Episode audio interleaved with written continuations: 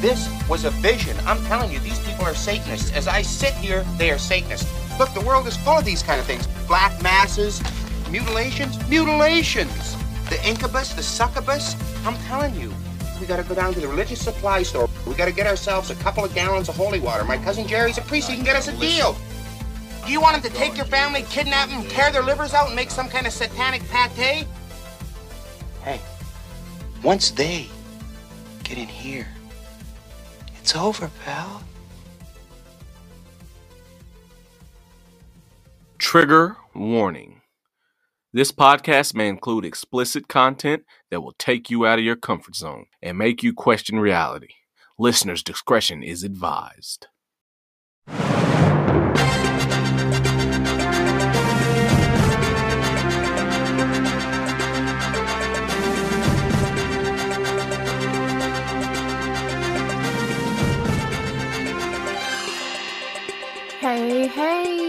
This is a breaking news episode.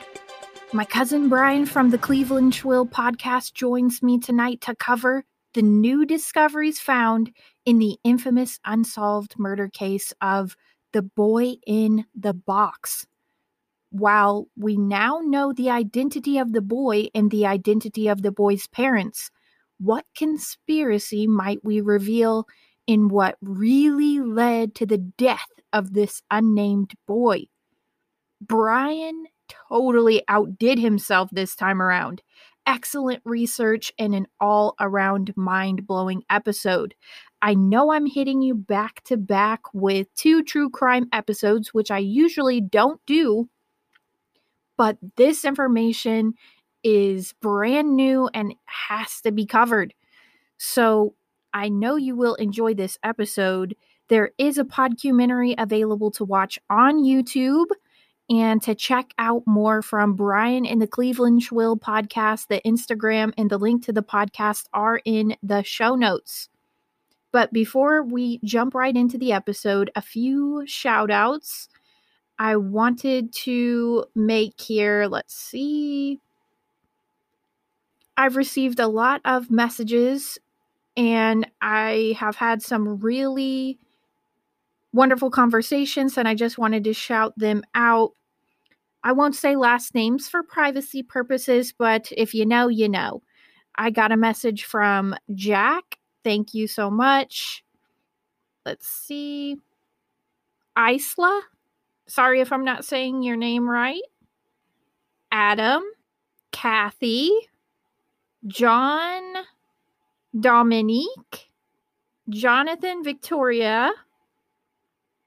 Simone, Jackie, Brian, of course, Leanne, Becky, and Bradley. Bradley sends me some of the best reels, and I just wanted to shout those out really quick. I definitely pay attention to the messages that you leave me, and I love interacting with everyone. So, just a big thank you there. Of course, go and check out the podcumentary on the YouTube channel. Let me know what you think, and let's dive right into the episode.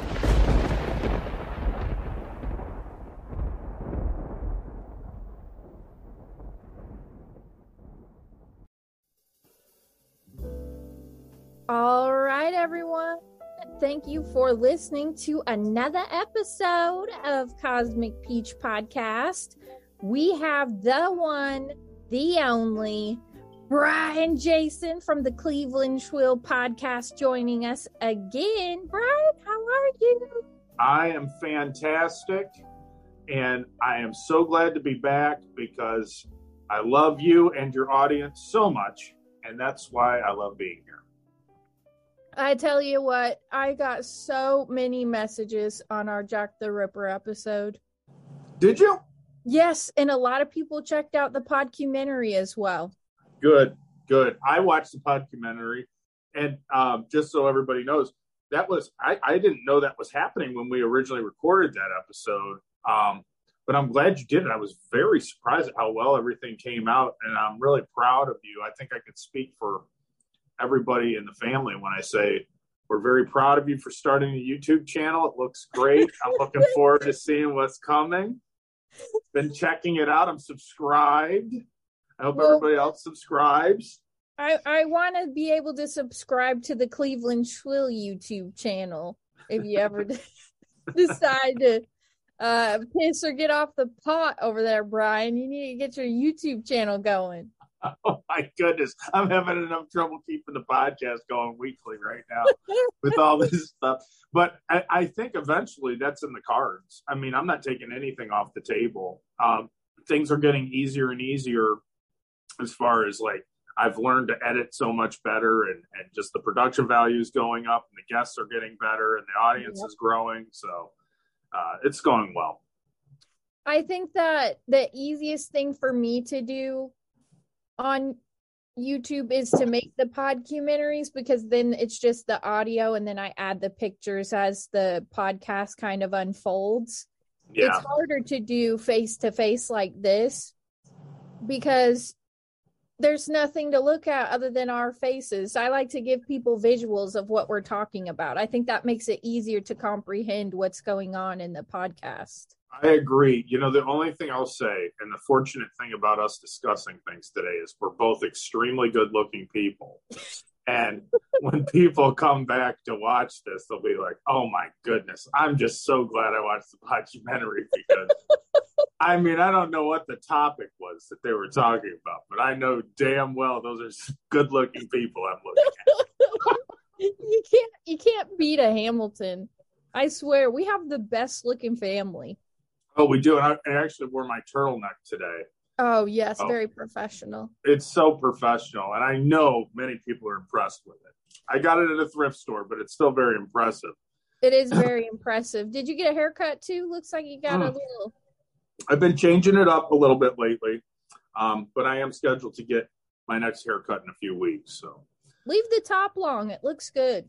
Yeah, i've been doing that i've been trying to i don't want it too too short you know i don't want to look military no. but okay.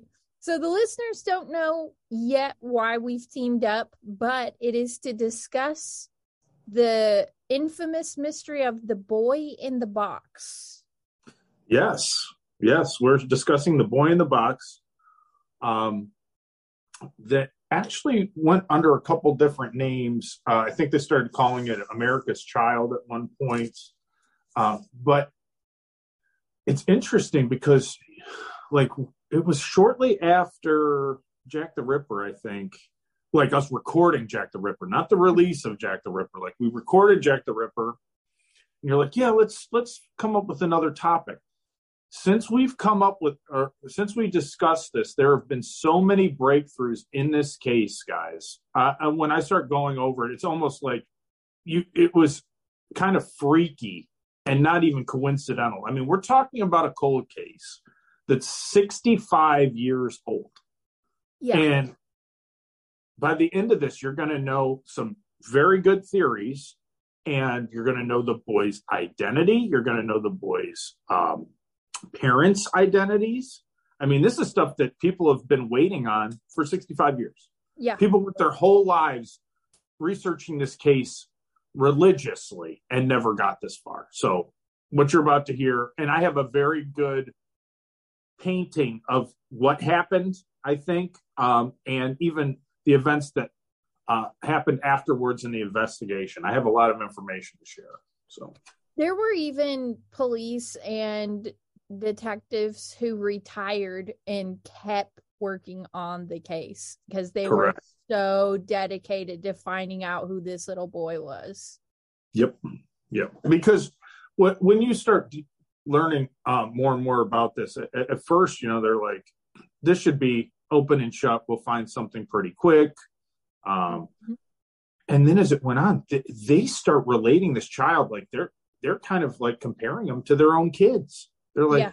man, nobody's claimed this kid Mm-hmm. you know, and they grow this connection to him. They they start to pay for a, a burial plot um, is donated, and eventually memorials are put up in both the location that he's found um, and in the uh, at the cemetery. There's a, uh, I believe there's a sign there too. about the whole case and just these connections that these investigators had. And even some people that weren't part of the police department um, have these lifelong connections to this case because they just get so drawn in. It's just such a mystery. And I'm going to talk about some of them too. One's pretty interesting it kind of goes along a paranormal um, line. And even I was like, man, this is just when you hear how I tie this together, you're going to start going, man, this like this is crazy. This is insane how some of this stuff comes. No, I know, I know. So this may be the first time we agree on something. Mm. We're gonna make cosmic peach history tonight. Yeah, I know. We may actually agree on this. Well, well that that would be crazy because the the one thing that we like to do is we completely research these topics separately, and yes. we don't reveal what we're going to say to each other or what we found until we're talking. Mm-hmm. So you see, so the audience is experiencing that in real time with us. There's no yep. script. No, never, never no, a script. No script.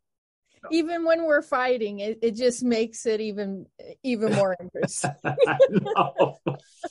I have to say though, I did watch a little video on YouTube of a guy, an elderly guy, and he said that he remembers going to the supermarket with his mom and they had just pictures of the dead boy's face all over yeah. the supermarket.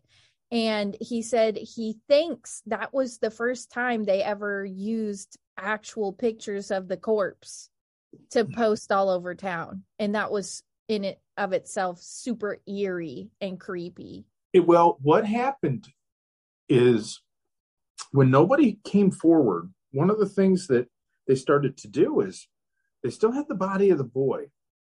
So what they do is they prop him up, they dress him in clothes, mm-hmm. and they're like, someone has to claim this child. Like they've already checked to see if um, you know, one of the old missing persons cases, he would match the identity of any past missing persons, and that's not really coming to any fruition. So all of a sudden they go, we're going to print 275,000 of these uh, basically pictures of this boy like this with the description and how we found him, where we found him, you know, weight, the scars, uh, how his hair was just cut, how his nails are just cut, he's freshly washed, all this stuff.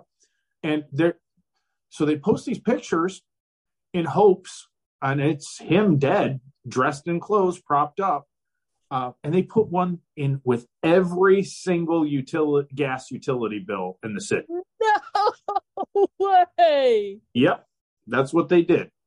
And when they actually came up with this crime scene, when they originally scoured the crime scene, they brought 275 police officers and detectives, and they combed the entire area for um, uh, like anything they could find because this area was actually used in the town as like a dump.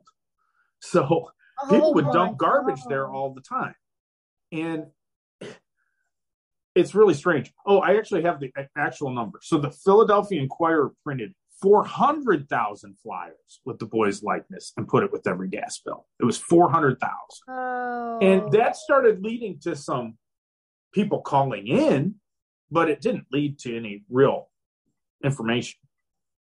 Crazy. I have that it was February 23rd, 1957, when a college student noticed the boy in the box for the first time. Yeah. Do you do you know the story? So you're talking about John Prozin or Parosnik. Yes. And he's a junior in high school, okay? But depending on who you talk to, he's 18 or 19 years old. Now, what people don't really tell, and I dug into old records and old um, like uh, articles that were written about it. And his family was from Poland and they were immigrants and they had a strong distrust for police. So he comes across this this body because he's checking his illegal hunting traps in the woods. That's where he is. Okay. Okay. Across the street, so we're painting a good picture here, is a Catholic wayward house for young girls up through high school age. That's going to play into when the body's found the second time. So across the street, you have this Catholic school for girls. He's got his hunting traps in the woods. Strong distrust for police because he came from communist Poland, where they basically will come Mhm. at you with the force of God at times. And if they need to set up a patsy, they're going to set up a patsy. Okay. Mhm. So he doesn't want to be the first one to say that he's found anything. He sees this boy laying in the box and he convinces himself it's a doll. He's like, that's a doll. But he's so freaked out about it. He gets home. He doesn't even tell his parents. They find out that on February 23rd, John found this child because police came back and knocked on his door. Then he tells them that. Mhm. So the person who actually discovers this child, his name's Frederick Benoit, B E N O S I S. That's how I'm pronouncing it. I could be pronouncing it wrong. Okay. So he's the first one to report it to police. Strangely enough, they're like, "What are you doing here?" well, he claims he's on. So he's on his way to. uh I think he said he's on his way to like check his animal traps or something, or he saw a rabbit run into the woods but a lot of people know that this wayward school of girls is where Frederick would show up to spy on the girls across the street. Get out. He's a pedo. Well, he is a he's like in college. he's in college and you know, it's February and it's cold and he's trying to figure out a way to warm himself up. But he's there he's spying on the girls across the street. But while he's doing it, he comes across this boy in the box. So he calls police, and the first police officer to come is this guy. His name's Elmer Palmer. All right. Now, quickly, Elmer realizes this is not a doll. Okay. This is a child in this box.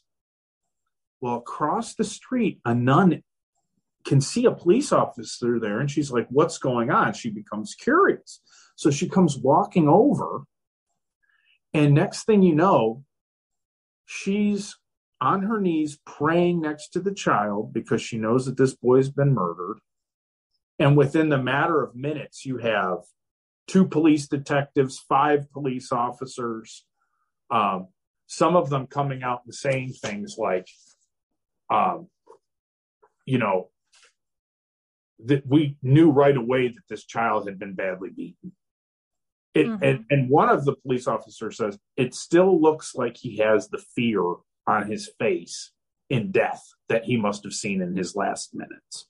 That's the way he interpreted it, right? Mhm. So how do they find this kid? So they find this boy. He's in a box, and he's on the side of what's called Susque- Susquehanna Road. And they can tell that there's a, something. um, it's a J.C. Penney's box Correct. that uh, Bassinet came in. Mm-hmm. Yes, that they track down later. They Mhm. track this information down. There's a lot of interesting links with this box.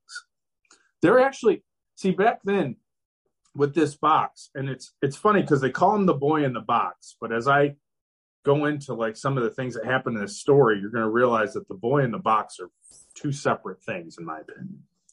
But they they find the boy in the box, and the box they're like, if we find out where this box came from, we're going to track down the individual. They find nine of the 11 bassinets that are purchased at J.C. Penney. Uh, they find the people that bought them, and there's no connection to any of them. Okay. To any of these bassinets sold. Now, at that time, though, nobody's using credit cards. So they had to like figure out through sales receipts and people paying cash. And there, it took a long time to track all these people down. So there's two that are never really discovered.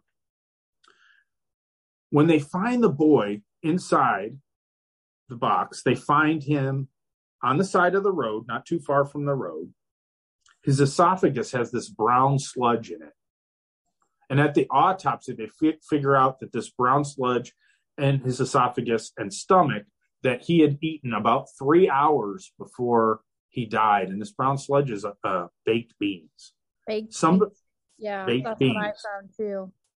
And he's freshly groomed. He's got this recent haircut, like very Mhm. recent haircut. Some of the hairs are still on his body. Freshly had trimmed. um, pruny fingers, like he had just been soaking in the tub. exactly. Pruny fingers, like he'd just been soaking in the tub. Freshly cut fingernails, and actually, some of the fingernail clippings are still on his body, which is Mhm. kind of strange.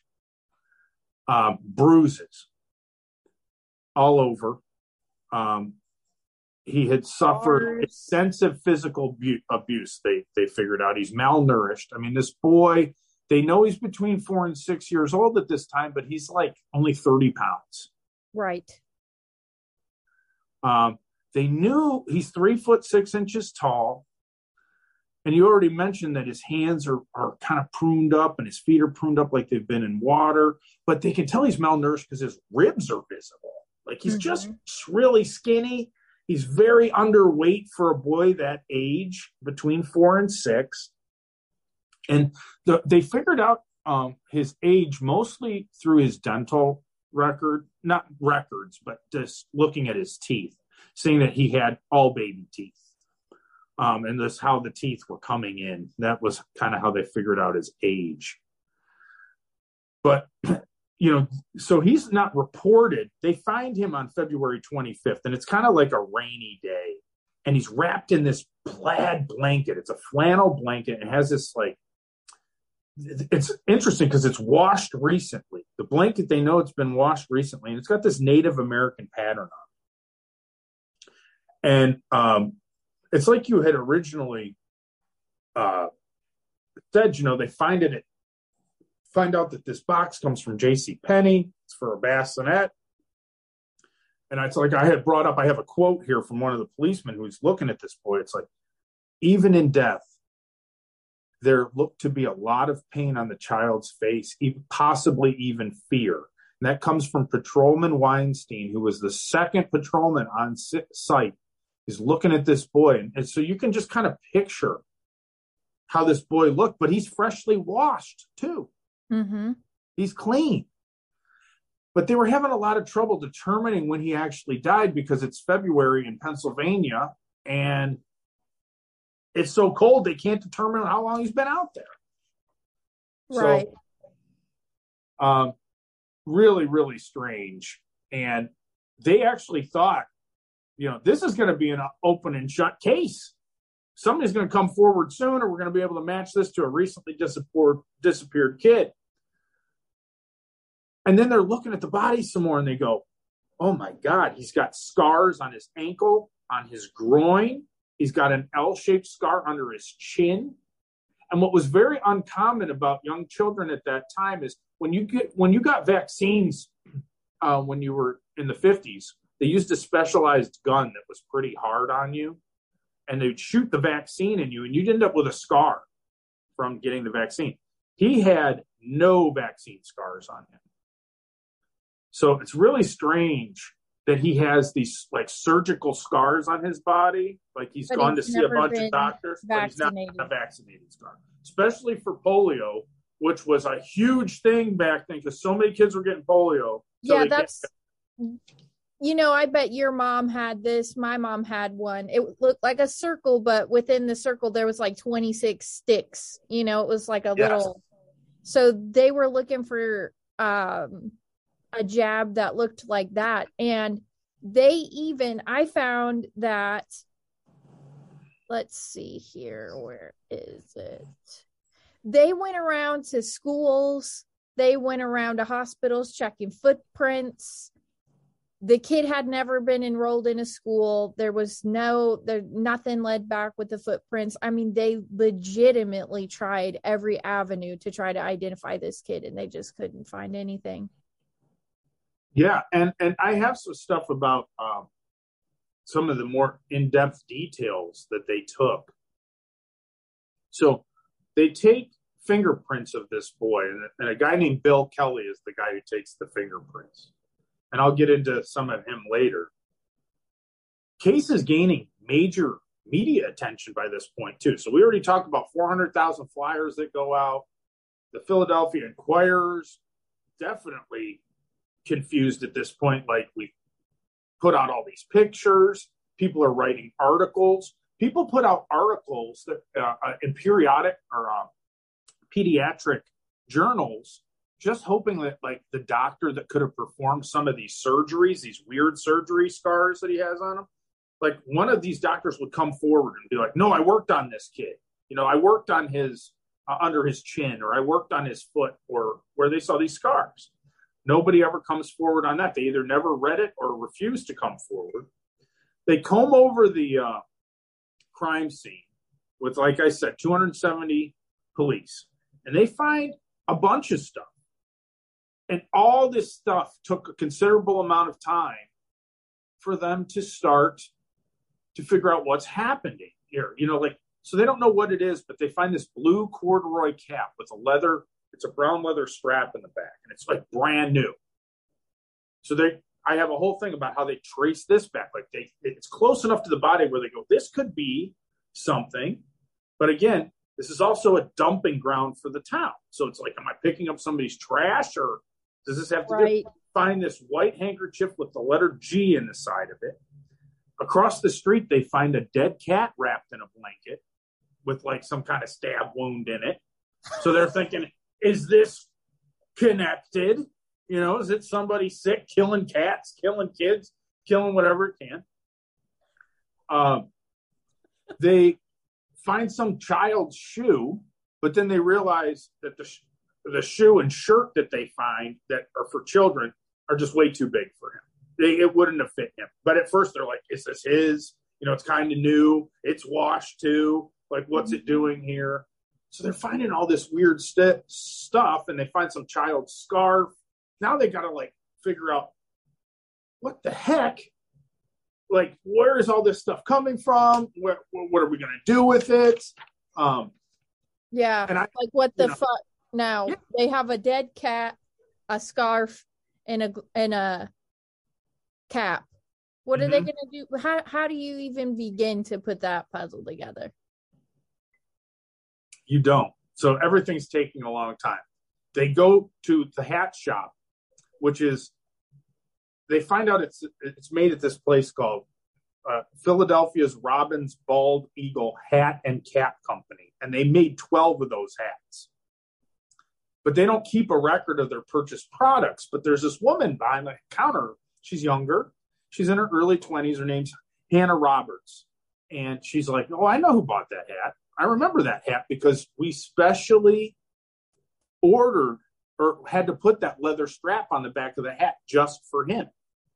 So mm-hmm. it was the only hat that they had made like that. And she sees a picture of the boy and she goes, Oh no, that looks a lot like him. Like this boy looks a lot like the man that came in here and he's, you know, got blue eyes and he's blonde hair and, and all this stuff.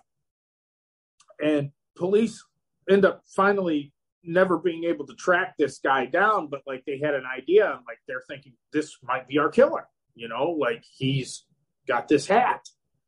Um, and she like I said, I think she said that the guy was in his early 30s or something. Yeah. But but it doesn't like end up coming to to any conclude there there's no conclusions that can be made from it. But then you have this Bill Kelly who I talked about, and you talked about the the, the fingerprints and the footprints. And what's really interesting about Bill Kelly, who did this, he's not paid. He completely volunteers his time. And for an entire decade, he went everywhere, all the places you're talking about for 10 years straight, and tried to match, took a magnifying glass, tried to match the feet or the fingerprints to any records, either at hospitals for birth or schools or um, he's he, so he's sifting through um, you know old hospital records, homes for unwed mothers. He goes to uh, just in case like a, a, woman went there, you know, and and they had a record of the child there, um, and to no avail. Like he even moved on to thinking, okay, this could be the child of immigrants. So he starts checking out old passport photos to try to figure out who's wow. it. And he does this for 10 years. 10 years he did this and found nothing, finds nothing. and it's just like extremely sad you know like he had such an attachment to the to the case and to the kid and just in his mind and he never comes up with anything so it's like you said it's like dead end after dead end after dead end and, and that's obvious because nobody could figure this out for 65 years Well, did you come across the psychic that got involved? of course i did Did you Of course come I- across the circus freaks? No no i didn't You didn't?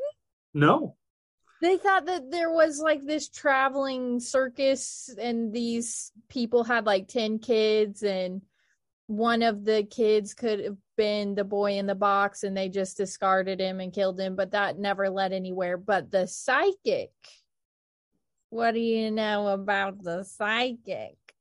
well, there is a guy. His name was Remington Bristow, and he was actually an investigator for the medical examiner's office. And he is so obsessed with this case that he actually takes a thousand dollars of his own money up front in the 50s, and he's like, I'm putting this up for reward money. We need to find out who did this. Um, and I'm going to put my money where my mouth is. And a thousand dollars in the 50s is quite a chunk of change. You know, Mhm. people are purchasing cars with that type of money back then. And he even writes an article where he's like, the this boy, he, you know, the parents might have accidentally killed this child, and uh, you know, maybe they're just too scared to come forward. And uh, you know, if that's the case, and they didn't have money for burial, so they just put it up. But please, we need to figure this out. Come forward with it. You know, he writes this whole article. Well, nothing's getting him anywhere. So he is actually the one who hires and consults a psychic. Now, this is where things get interesting. Did you know what he gave that psychic? The psychic goes, You have to give me something from the site. The box. He gives her two staples from the box. Oh, wow. So he goes to the crime. He gets two staples from that box, the bassinet box. She comes back and she goes, and this is this ties into my personal theory, and I'll disclose it at the end. She goes, go about a mile and a half or somewhere close to the crime scene itself, and you're going to come across a house. Now I have uh, the description she gives him, and I want to make sure I, I find it because it's very interesting. The psychic says, let me see if I can find it. Well, she's like, there's going to be a house that you can, you're going to come across, and it's got a pond, it's got a wood railing, and there's like a little cabin in the back. Okay Mm-hmm. and he's he's like okay well i'll drive until i find a house like that. So remington bristow is driving and he comes across this house. And it's really interesting because he instantly he's like this has to be the house. He sees this cabin in the back. He sees um uh, what else did he see? He saw that that pond. He saw the wooden railing. Now he gets to this house and the house is this uh, of this man his name's arthur nicoletti and arthur nicoletti had it has a foster family. Like foster children anywhere between like five to ten foster kids are in this house at any given time. And he has an adopted daughter there. And i have the name of his- his daughter written down because this page this all comes to uh, play in, comes into play later, and I have to find it. But um, so he finds the house. He, he's talking to this Arthur Nicoletti, and he's just getting this weird, strange vibe. You know, like he's got this feeling in his gut that something's off with this family. Yeah. They have all these foster kids. The the adopted daughter is just a weird dynamic. He finds out that the adopted daughter has had four children already. All are dead. Three stillborn and one dies in an electric train accident at a department store at like four years old. Listen, that's going to be red flag number 72 for me. Mhm. First off, the psychic describing the house and then it being a real house. And then just so happens the person who lived there is fostering 10 kids and one of them has had a record of four dead kids. Yeah. And all these children like are coming out of this like adopted daughter who's very young. And he just gets this feeling like Remington gets this feeling like they're covering something up here. Like, what are they covering up? I don't know, but I know in my gut something's off. It just doesn't seem right, you know? And Arthur Nicoletti's married. And uh, so eventually, you know, you fast forward a little bit, and Rem- Remington's like, you guys, get, the detectives have to get over there and figure out what's going on. And he finally convinces some police and detectives to go over there. But, you know, nothing that they, they have pretty good alibis and they're not finding anything like out of place. So Remington's like, this is bullshit. And that's actually when he hired the psychic. It's after detectives had been there. And he's like, he goes to Arthur Nicoletti later in the 80s and he's like, you go take a polygraph test.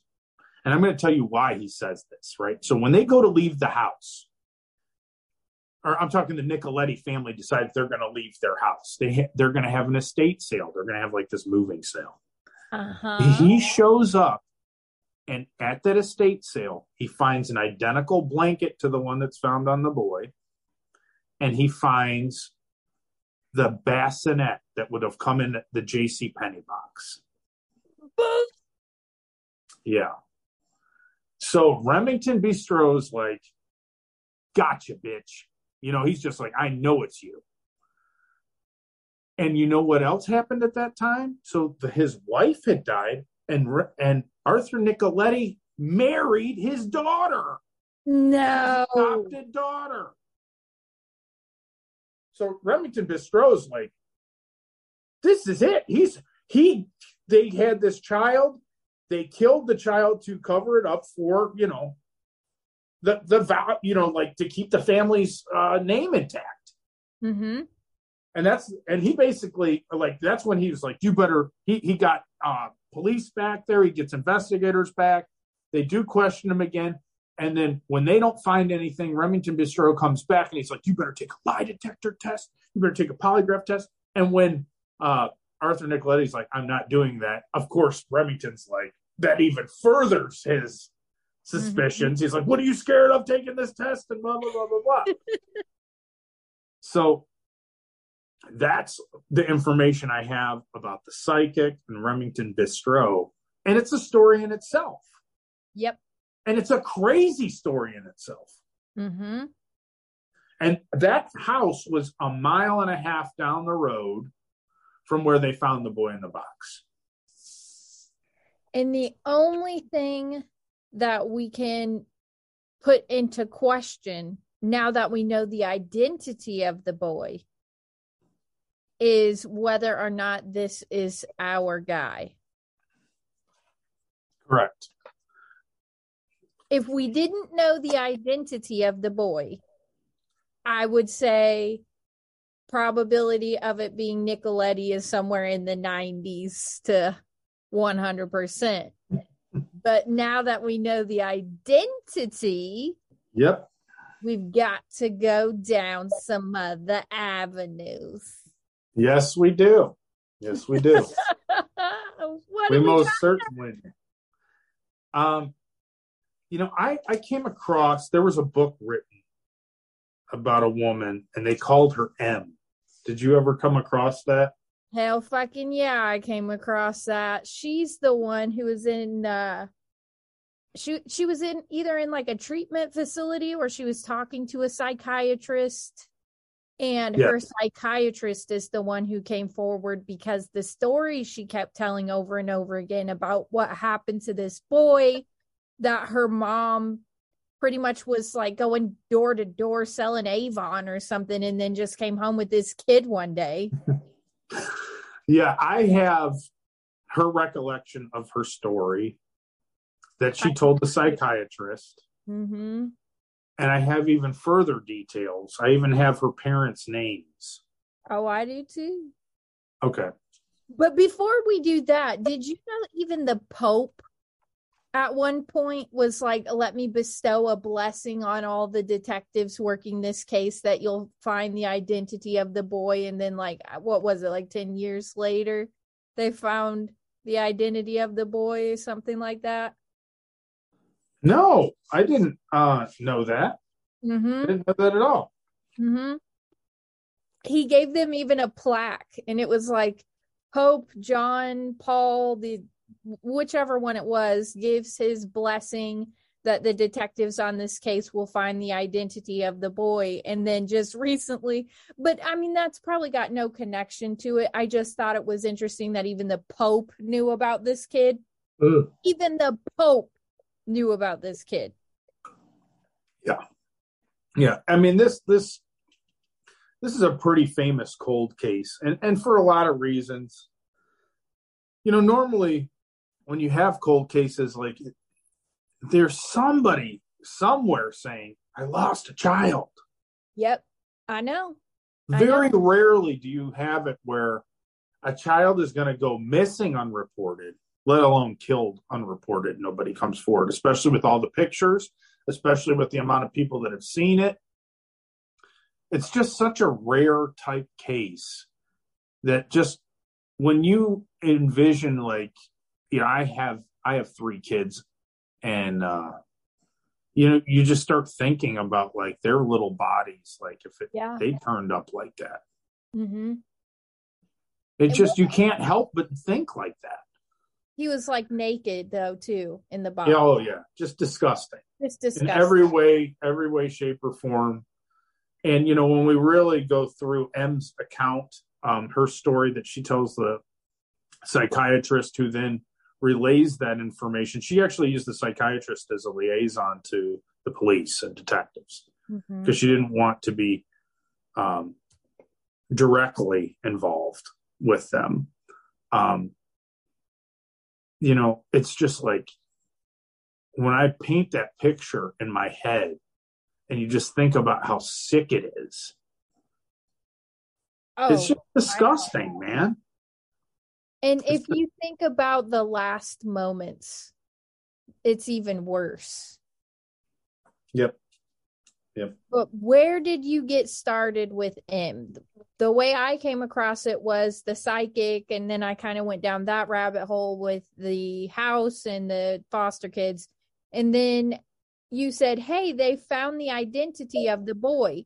Then, after I started looking into that, I realized it probably couldn't have been Nicoletti because of the bio parents to this. Mhm.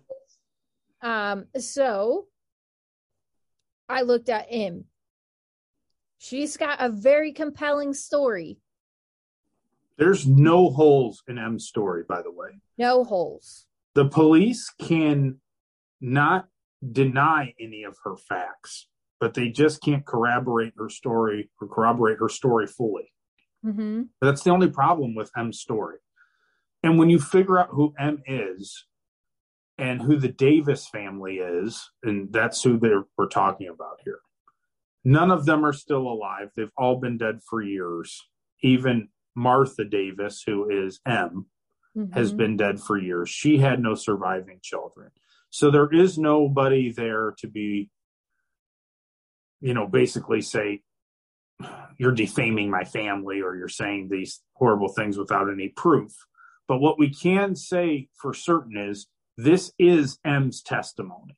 So what I'll tell you is what M says happened through her psychiatrist to the police. And she knew details of the crime that never were released. The only one that I have that I think is was lightly released once, but not to the detail she said that I can think of. But the things that she does say, like the only thing that like a lot of people are hung up on, and and I'll say this: so we know that the boy's name is Joseph Augustus Zarelli. That is the identity of this child. Okay. They figured this out through forensic genealogy over the course of years. I mean, the body's first exhumed in 1998 for DNA when DNA was young.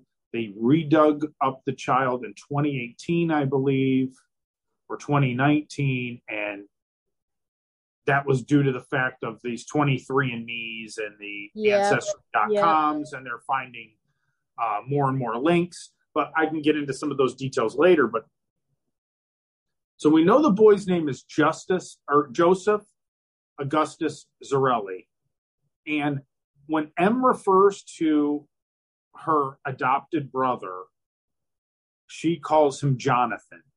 And people are, you know, confused by that. I'm like, just because they put on the birth certificate Joseph, these people who gave this child away, that doesn't mean that the new family's going to call him Joseph. They're going to call him whatever they want.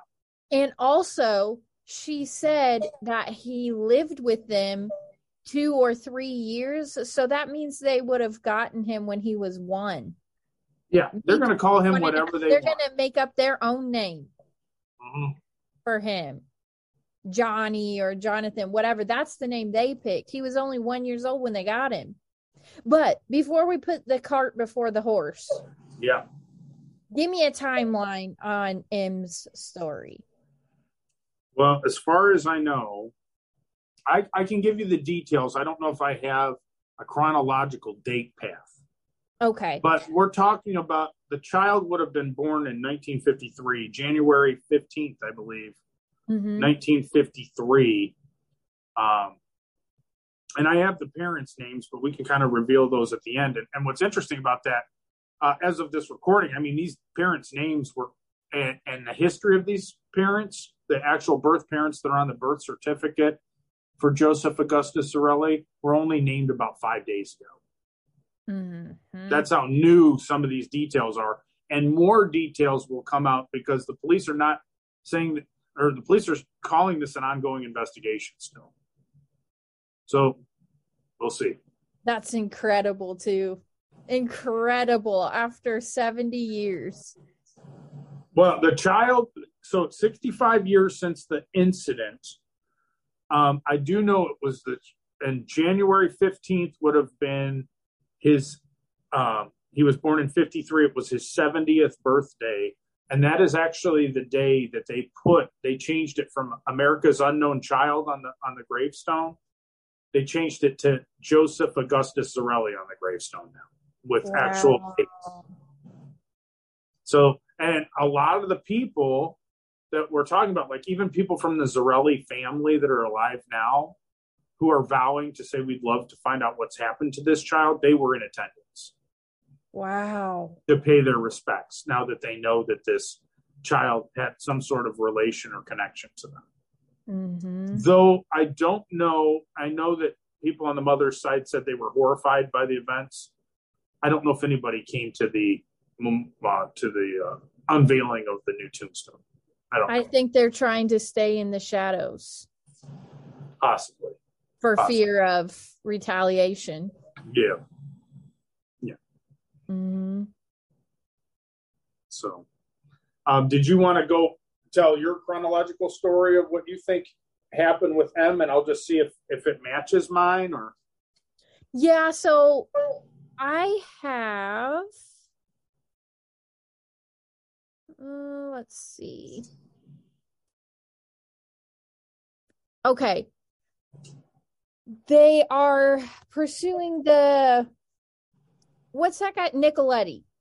And that goes nowhere pretty much. And then 40 years later, in 2002, a woman identified as M told investigators that the boy had been purchased by her abusive mother from another family in 1954. M claimed his name was Jonathan and that he had been physically and sexually abused by her mother. And after he vomited up baked beans one night, M claims that her mother had beaten him to death in a fit of rage. Yeah. Newsweek reports that the story M told seemed credi- credible as baked beans had been found in the boy's stomach.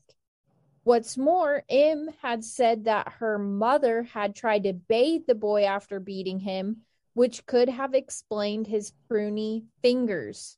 But ultimately, the police were unable to substantiate her claim. Thus, the decades passed and the boy in the box remained unidentified.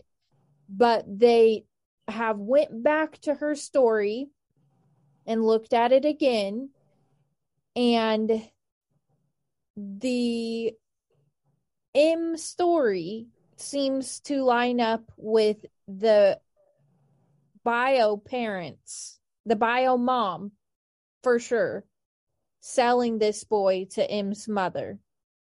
Yeah. And they renamed him, and ultimately, M's story is probably true. So I'm going to paint a picture for your audience, and it's going to go right along with what you said. I'm just going to give a few more details. Got it. So there's a night, and we're going to call her Martha because her real name's actually Martha. Her name's Martha Davis. Okay. Her parents, I can't remember her father. I thought I wrote down the father's name. Okay. But he's a physics teacher at the school. And her mother is Marjorie Davis. And Marjorie Davis is the librarian at the school. So both parents work at the school. And Martha has several claims of being sexually abused her entire life as a child. Just to get that out, guys, by the father. I actually have it right here. She says that she was sexually abused by her mother, father, and mother's quote evil circle of friends. Unbelievable. Mm-hmm. Now, you guys think about that, and I'm not throwing shade on teachers. Okay, they're very hardworking people, and we shouldn't just like think they're all pedophiles or something. But the, we all understand, just like priests are not all pedophiles. Okay, I understand that. What happens though is people that want to get close to children get themselves close to children because they're sick. Mm-hmm. Okay, and they're perverted in that way. So these parents were perverted in that way. The father that way, and and the mother had always told the father, "I don't care. I won't report anything you do as long as you don't talk about my perversions with little boys." Mm-hmm. That was the mother. Marjorie, the librarian at the school, signing the books. Now, I do also want to say this that when you dig into like the neighbors, the way the neighbors talked about the family, when others that worked in the school district talk about knowing these people, they all say they're stand up individuals, very, very nice, easy to get along with, no problems whatsoever, blended into society perfectly. Okay. So they also claim that Marsha, uh, or Martha had a um, history of mental illness. And I'm sitting there like, no shit. If she was sexually abused, was no sexually shit. abused. But you know who else blended right in with society? Ted Bundy. So tell me something else about how great they were. Well, I know. And you know, the thing that happens as we get older and we learn more about sociopaths and psychopaths, we know they're very, they're damn good at blending into society. Yeah. And they do get themselves in positions where they can be trusted in society and people would never think one thing or the other of them. The neighbors also said they never saw a boy at that house ever. So they're like, well, we can't corrob- corroborate her story because there's never been a boy. No shit, he was locked in the motherfucking basement. He was locked in the basement his entire He's, life. he's locked in the basement on purpose for nobody to ever see. Anyway, so let me get into the story. I just wanted to put that out there that people have talked about this family, who they are, what they did for a living, and you guys put the pieces together. You mm-hmm. know, like my feelings about it are irrelevant. The facts are they worked in the school district. One's a physics teacher, one's the librarian. They did have this daughter. They are the Davis family. They're in Pennsylvania. Anyway, so one night, Martha gets into the car with her mother and they drive to a house. And Martha remembers that a woman answers the door and, and she's holding a baby and the baby's swaddled. She remembers that the baby looked like it had a full diaper and smelled bad. Okay. Her mother's holding an envelope and in the envelope it's fat. Martha believes there's cash in there. There's something in the envelope. She hands it to the lady. She hears a man inside the house that she never sees say, Hey, did you get the money? And the woman calls back, Yes. And they leave. When they get back to the house, her father's sitting upstairs and says, You cannot keep that boy up here. I refuse to allow you to keep that boy upstairs. He belongs in the basement. Because, you know, Martha's reasoning is she knows what the mother wants to do with this child. Mm, Okay. So since this baby's one years old, it's already been set up for failure. Which is, among you know, when you things. really think about how disgusting this is right from the get go, guys. So Martha, Martha's seeing this stuff. I think she's like 11 years old at this time. And she's already experienced her own abuses according to her. Okay. So she sees her mother grab two dog dishes, one for food, one for water. This is a fucking one and a half year old, two year old kid. Okay. So they got the dog dishes. They make one of the coal bins downstairs in the basement where they had like a coal area to heat the house. There's a coal bin. They turned it into a bed, and there's a drain in the floor that the boy uses as a toilet. Well, Martha claims to the psychiatrist that like she believed the boy was mentally handicapped because he never talked or interacted with people correctly. And I'm sitting there thinking, if you're not socialized correctly, you're not going to speak. Okay. And you also have to be taught how to speak. yes. In my mind, you have to socially interact to be able to do that, like in any way, shape, or form. So Mhm. if you're not getting that and you're being abused constantly, I don't know what the mind's going to do, but it's going to go into some sort of protective mode, and you're not going to be learning or retaining that type of information. But Right. that's just my argument against her calling Joseph mentally handicapped. Maybe he really was mentally handicapped and we don't know. Maybe he did have autism and we don't know. But the reality is, they didn't talk about shit like that back then anyway. Really, you know, I don't think they were diagnosing that type of stuff. They Mhm. just call people stupid or whatever. But if you're enduring those types of abuses, it's gonna screw you up regardless. So Yeah, the boy doesn't become- interact. Yeah. right they become reclusive they become you know you're talking about he never knew anything other than being kept in a basement no sunlight no Yep. interaction with other children no one loving on him no one teaching him anything there there's pro- it's probably less likely Rarely had- eating, obviously. yeah Rarely even eating. less likely he had a mental handicap and more likely that he was just a victim of abuse. Yeah, almost going feral in a way. Like you Yeah. don't have human interaction except for they that Martha said this once a week her mother would go downstairs for an abnormally long amount of time. And you can only suspect what this woman would be doing down there for that long amount of time. Obviously, Martha didn't see it, but knowing the history, knowing what these people are claimed to be capable of, according to Martha, Mm-hmm. probably some pretty disgusting type shit with a Yeah. lo- young little boy. Mm-hmm. Okay. Obviously, it's already disgusting just if nothing sexual is happening. But if she is going down there and, and once a week and doing something sexual, it's disgusting. Yep. And then she would bring the boy upstairs after that uh, uh, long amount of time and she'd bathe him once a week. So he'd get a bath once a week up there. Now, she always said that her family didn't have like normal dinner times or like meetings where they would all get together at a dinner table and talk about their day or something. There was no structure like that. And the and the parents always claimed like we don't have enough money for food. Like even Martha said she didn't feel like she ate very often. She was hungry a lot. There'd be times where she'd go with only one meal or no meal for a day. Um, and obviously, judging by Joseph Zarelli's body, he wasn't getting fed very often either. Uh, during that time, though, him being a physics teacher, her being a librarian, I'm sure they had plenty of money. They're just dicks. yeah. Yeah. You know what I mean? Mm-hmm. You don't have enough money for food, but you're going out buying a, a, A kid. kid. Yeah. Yeah. And the the reason I know that's true is because she was eating more than he was. So this is a torture thing what they're doing. He's just a sexual plaything for her Yeah. in the most perverted sense of the word. Yeah. We're going to keep you, we're not even going to give you the mercy of death. We're going to give you sexual torture, no pleasure Mm-hmm.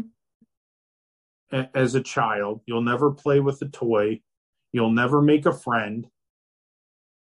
You'll Like, never watch you're- you're- cartoons. You'll never You're fucking evil. You're straight evil. yeah. The purest form of evil. Like, Mhm. I'd rather see somebody just kill you than put you through this for three years and then kill. yeah. You know what I mean? Like, there, there's no mercy there.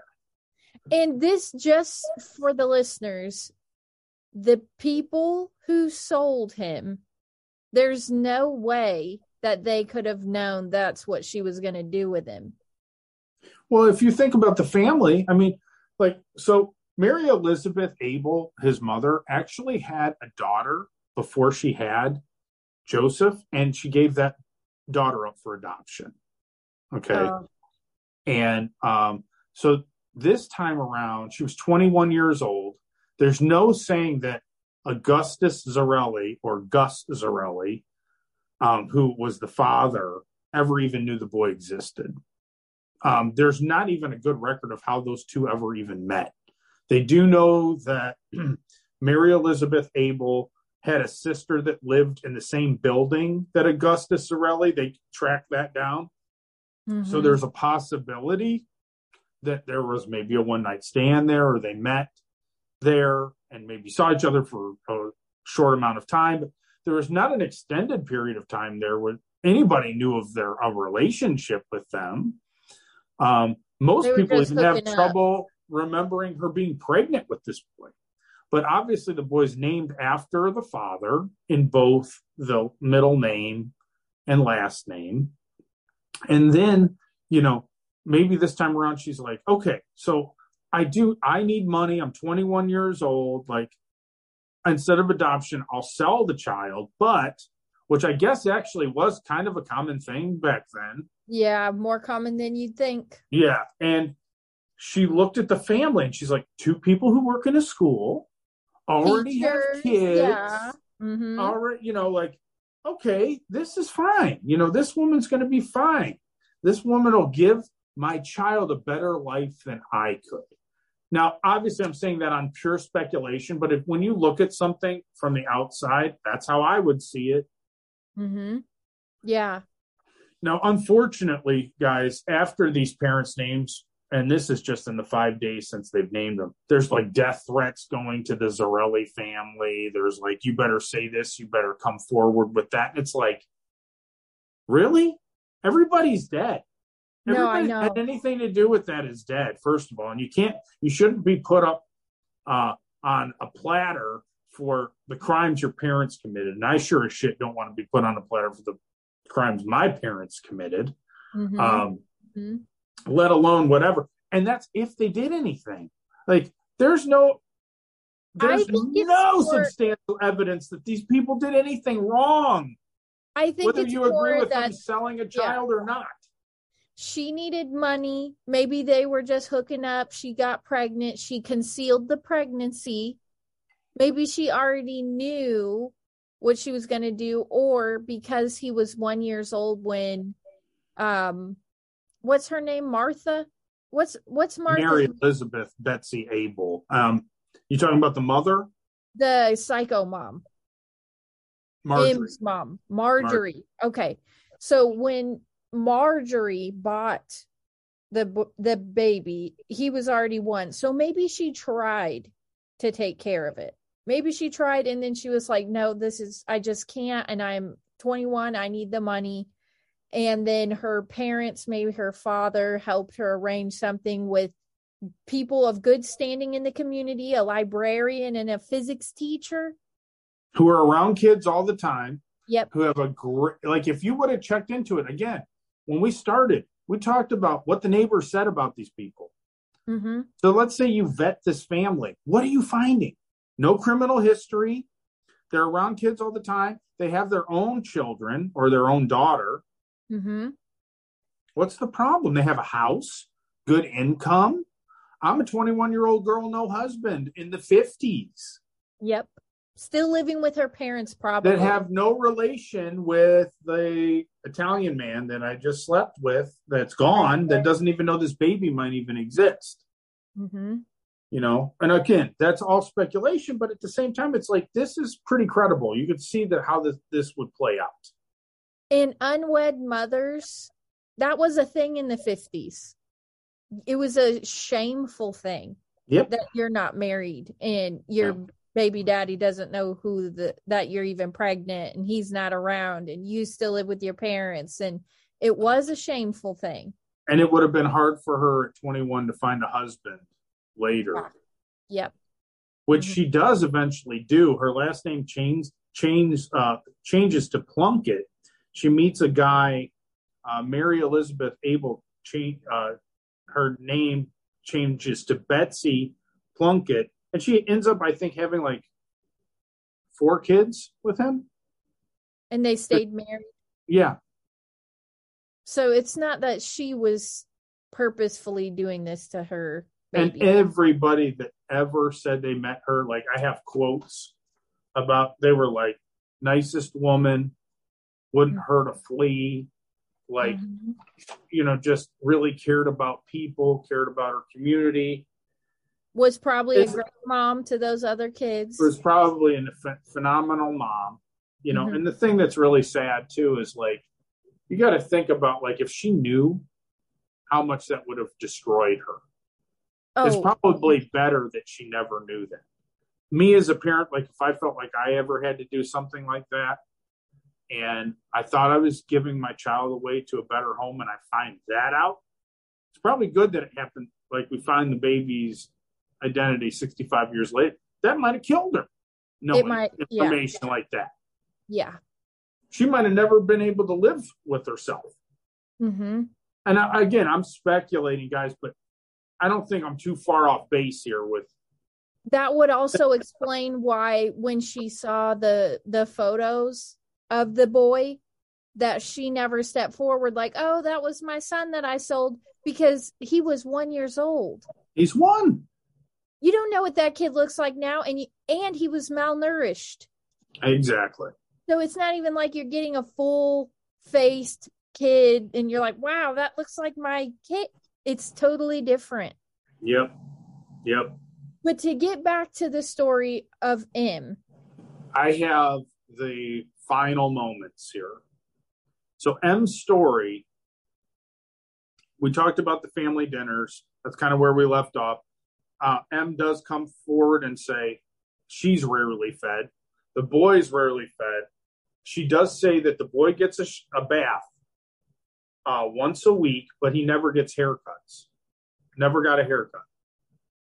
Um, so I'm assuming that he actually probably had very long hair mm-hmm. which um, this is a side note. Some people think that there's a possibility that they may have tried to play him off like he was a girl if they ever took him out for any reason with long hair. Okay, I've heard that theory. Again, 100% speculation.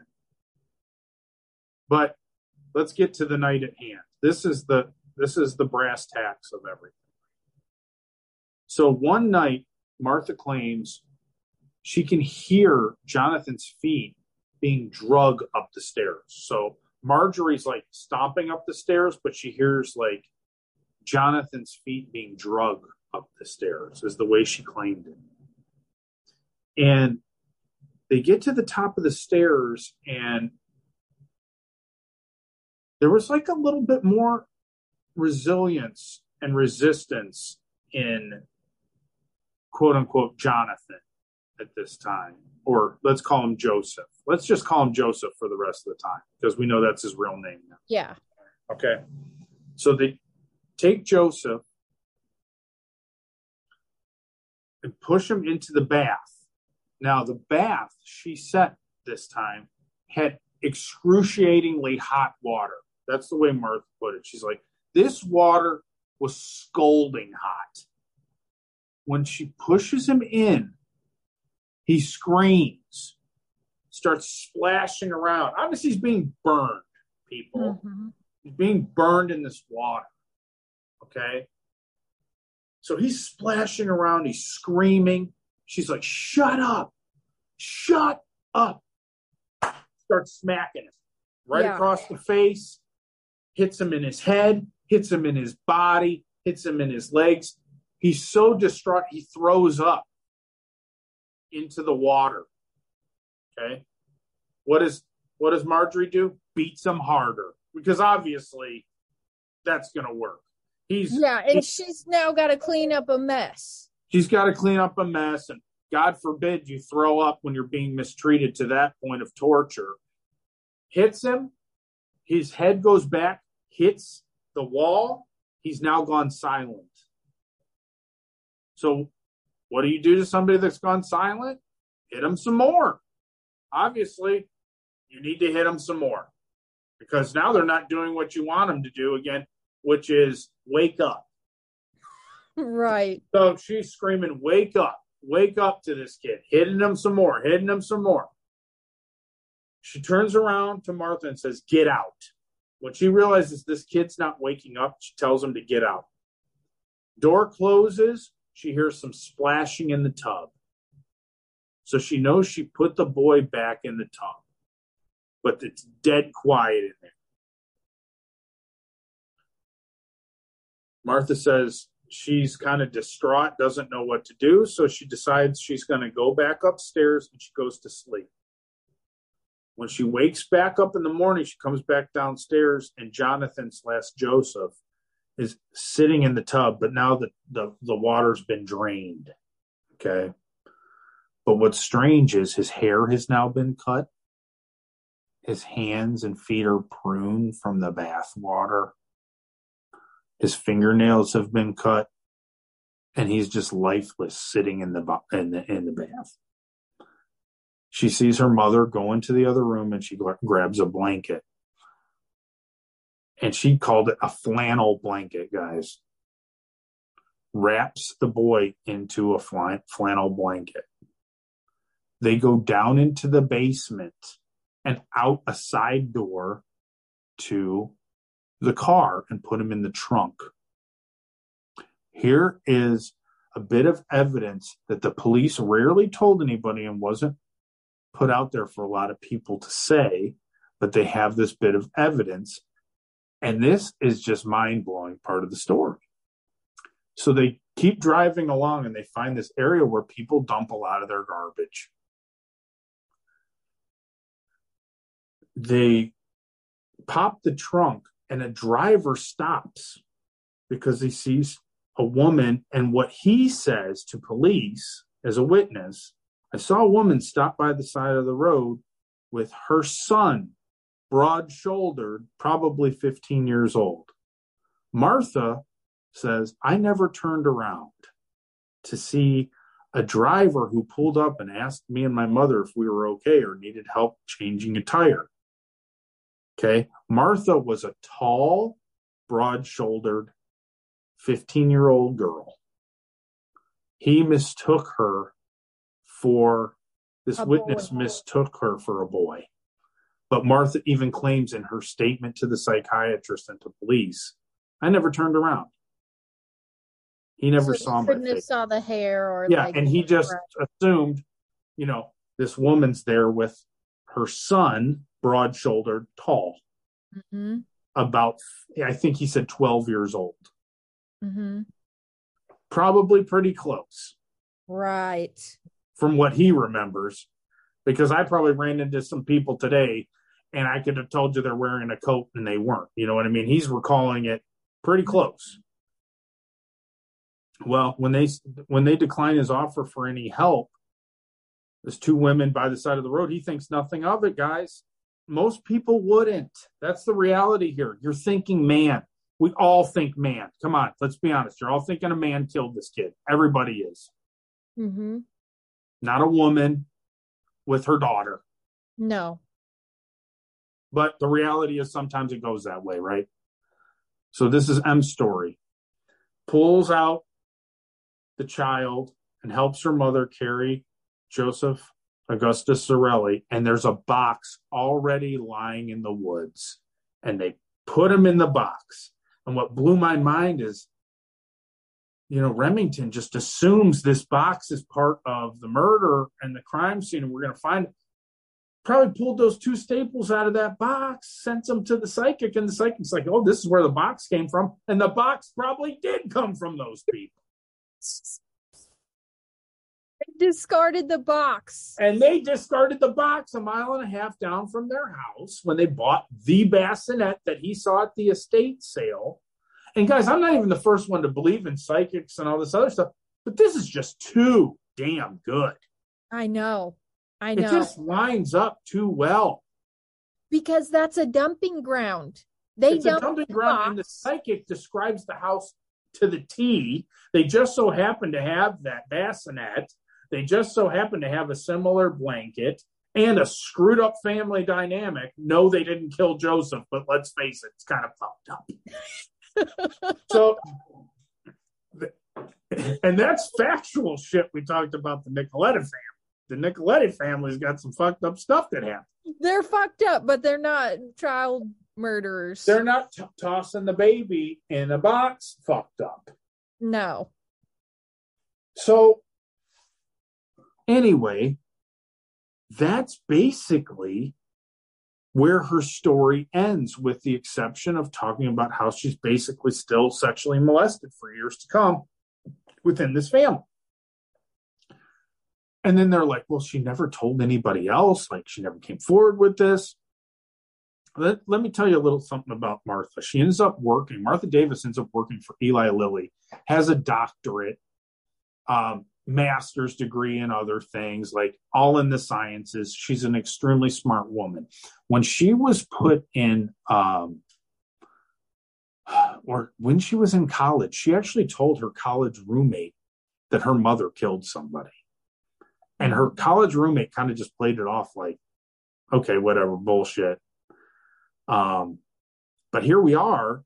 And they're like, she did tell somebody, they just nobody believed it. And the first time she told her psychiatrist this story, because even in the 80s, when I was growing up, people didn't really come forward and say, Hey, I'm kind of Looney Tunes right now. I need therapy. I need uh, all this. stuff. You didn't come forward with that. But Bryan, shit, you have guys. to think. You're talking about a successful woman who has a doctorate, master's degrees. Like she's no slouch. Why is she gonna now come forward and be like, by the way, and make herself look like a crazed loon? She wouldn't, you know. That was probably very hard for her to come forward and do that. Correct. Extremely hard for her. Now, she first comes forward to the psychiatrist 1989. The psychiatrist doesn't contact police about this till 2002. So, I'm going to give you guys a little something for reference that's hard for some people to understand. In 1989, we didn't know what the motherfucking internet was. Mm-hmm. All right. Unless she saved every article and memorized every little bit of this and every little bit of that, she her story probably still would have been a little bit off.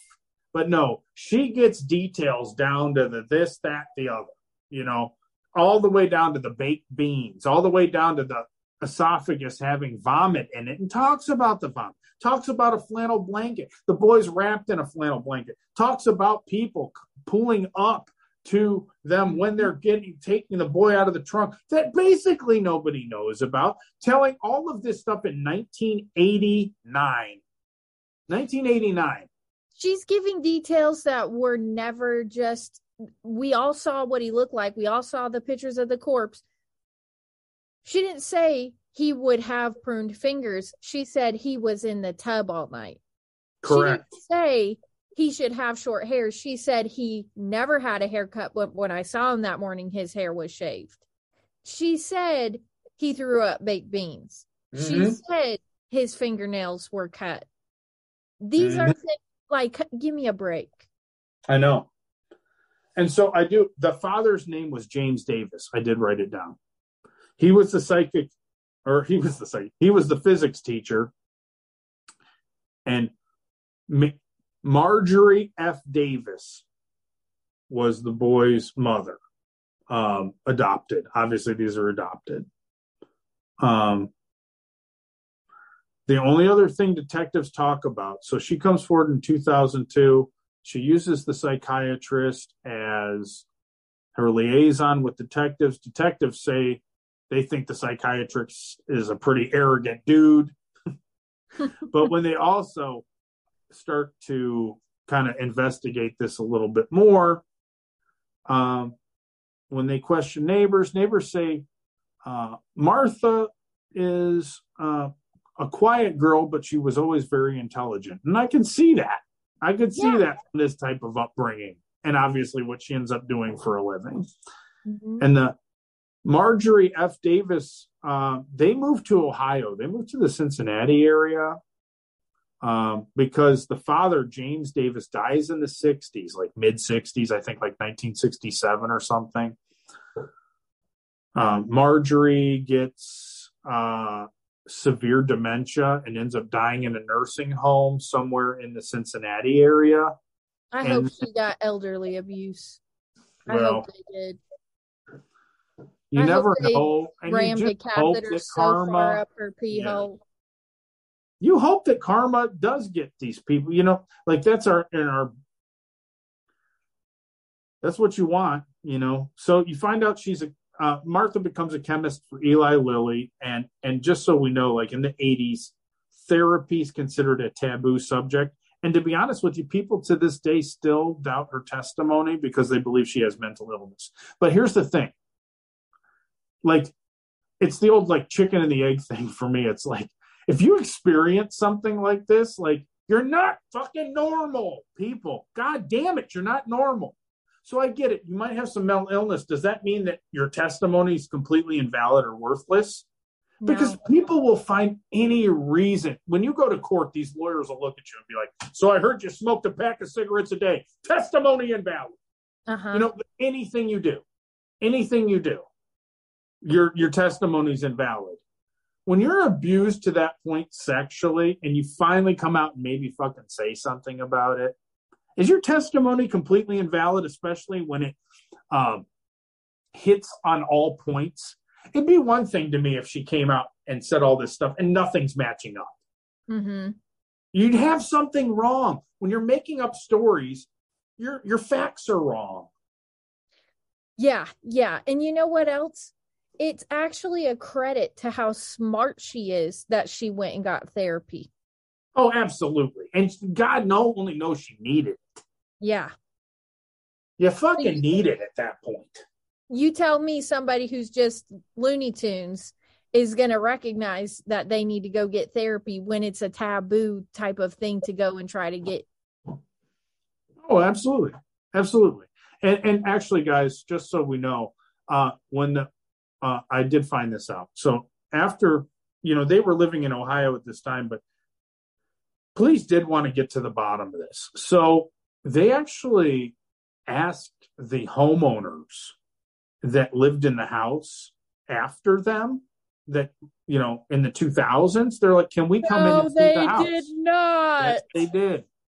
And they went to the basement, found concrete poured in what they thought was an old drain that that boy might have been using as the bathroom. They found piping in there for an old coal bin and the old coal chute, just like she said, and a side door, exactly where she said, where they would have went right out to the driveway to where the cars were. And could that all be the way uh, most of the houses in that area were built? Maybe, but guess what? It still all adds up. It's all there. You know? Tell me they saw a ghost of a little boy walking around in there. No, they did not. Not that what they said. Okay, maybe they did, but they're not coming out and saying it. And maybe he was like, "Hey, get that forensics going, guys. Get the genealogy going. You're gonna find out who I am real quick." Mhm. but you know it just everything starts to add up to who this boy is her story is just too fucking good. It hits on all cylinders. And even Remington Bristow's story hits on all cylinders. He just was going in the wrong direction without He knowing. was so close though. He shouldn't have gave her a staple. He should have gave her the blanket. I know. Well, he didn't know though. I You know. that's one of those funny things where you're like, you assume they go together because they're found together. hmm But it just so happened. And I love how in her testimony she says, we see a box there. So we put the boy in it. And it's like, so the box was just there. But people don't think like that. You think, hey, we hid this kid in a box and, you know, like you put it together because they're found together. hmm just like you put the boy and the blanket together or, or the cap together or you start finding other stuff there you don't know what's connected and what's not in hindsight being 2020 we all say oh yeah we should have known this we should have known that but when you find things like this you don't know what's linked and what's not And you're just trying to find anything. Yeah and, and that remington's not too far off knowing He's that like, hey, hey hey this there's something going on in this family that ain't right I don't like the way this guy's looking at his daughter with his wife sitting right here. I'll tell you that right now. And this blanket, this looks a little funny going on over here. But he wasn't off. He was just wrong. He was just a little was- bit wrong. He was a good detective though for looking into that. Yeah. And, and uh, just so everybody knows, this Martha Davis, her, her her middle initial was E. You can find all these people's obituaries online if you ever want to read them about more what they did. But Martha E. Davis, she died in 2020, believe it or not.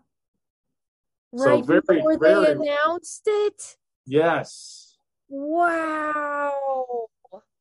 And she always thought the boy's name was Jonathan, but I, I'll, I'll say this: I, I think she had it right. It was just they called him Jonathan in the house. I have a feeling that they renamed that boy Jonathan for some reason. Maybe they always wanted to have a son named Jonathan. Who knows? But it is close to Joseph. I know that's what I said too. It's close, um, but I don't think she got it wrong. I think they just called him Jonathan in the house. Um, Well, let me tell you this. Let me tell you this. yeah, I may have another theory. Ooh. And it is a devil worship cult. No, I'm just kidding. Oh God damn it! I knew it. I was gonna say I know where this is going. This is the first time on record that you and I came to the exact same conclusions. Really? said it more eloquently. Yes, that's Wow. exactly what I yeah. I explored every avenue and I led back to M every single time in her testimony. Well, it's it's the best testimony. It's the best story. It matches everything at the crime scene. As you guys know, I anybody that's listened to anything I've done in the past, I really try to link as much as I can to who's there when something happens or what's Mhm. going on. And even though we don't know for sure that they were actually there when the boy died, like we don't know that M is telling the truth, or in this case, you know, Martha. Sure, damn well seems like she is. It it sure seems like it to me. And what a thing to make up with that type of detail, Bryan. well, the reality is she either 100% believes every word she says and it never happened, or 100% happened. hmm Like, there's no in between. You know, like she's she's not making this up. You don't go see a psychiatrist and say all these things. Keep it private for like 20 years. And then That's too much. Yeah, and, and- tell people in, in in college that's what happened. She believes that this is 100 percent what happened. You know She- why she probably told her college roommate that is because she just needed an outlet. Of course. And at that time, who the hell like, you know, there. And I'm not saying there's anything wrong with this mentality in society because it's probably right more than it is wrong. But you know, you didn't question people's parents at that time. You didn't question authorities. You didn't question those type of people, right? They had authority for a reason. They had these things. But again, with power comes responsibility, and not everybody is responsible with that power, right? And they'll they will abuse it. So absolute power comes with with some some consequence too. You know, like people are going to abuse that, and that's what happened back then.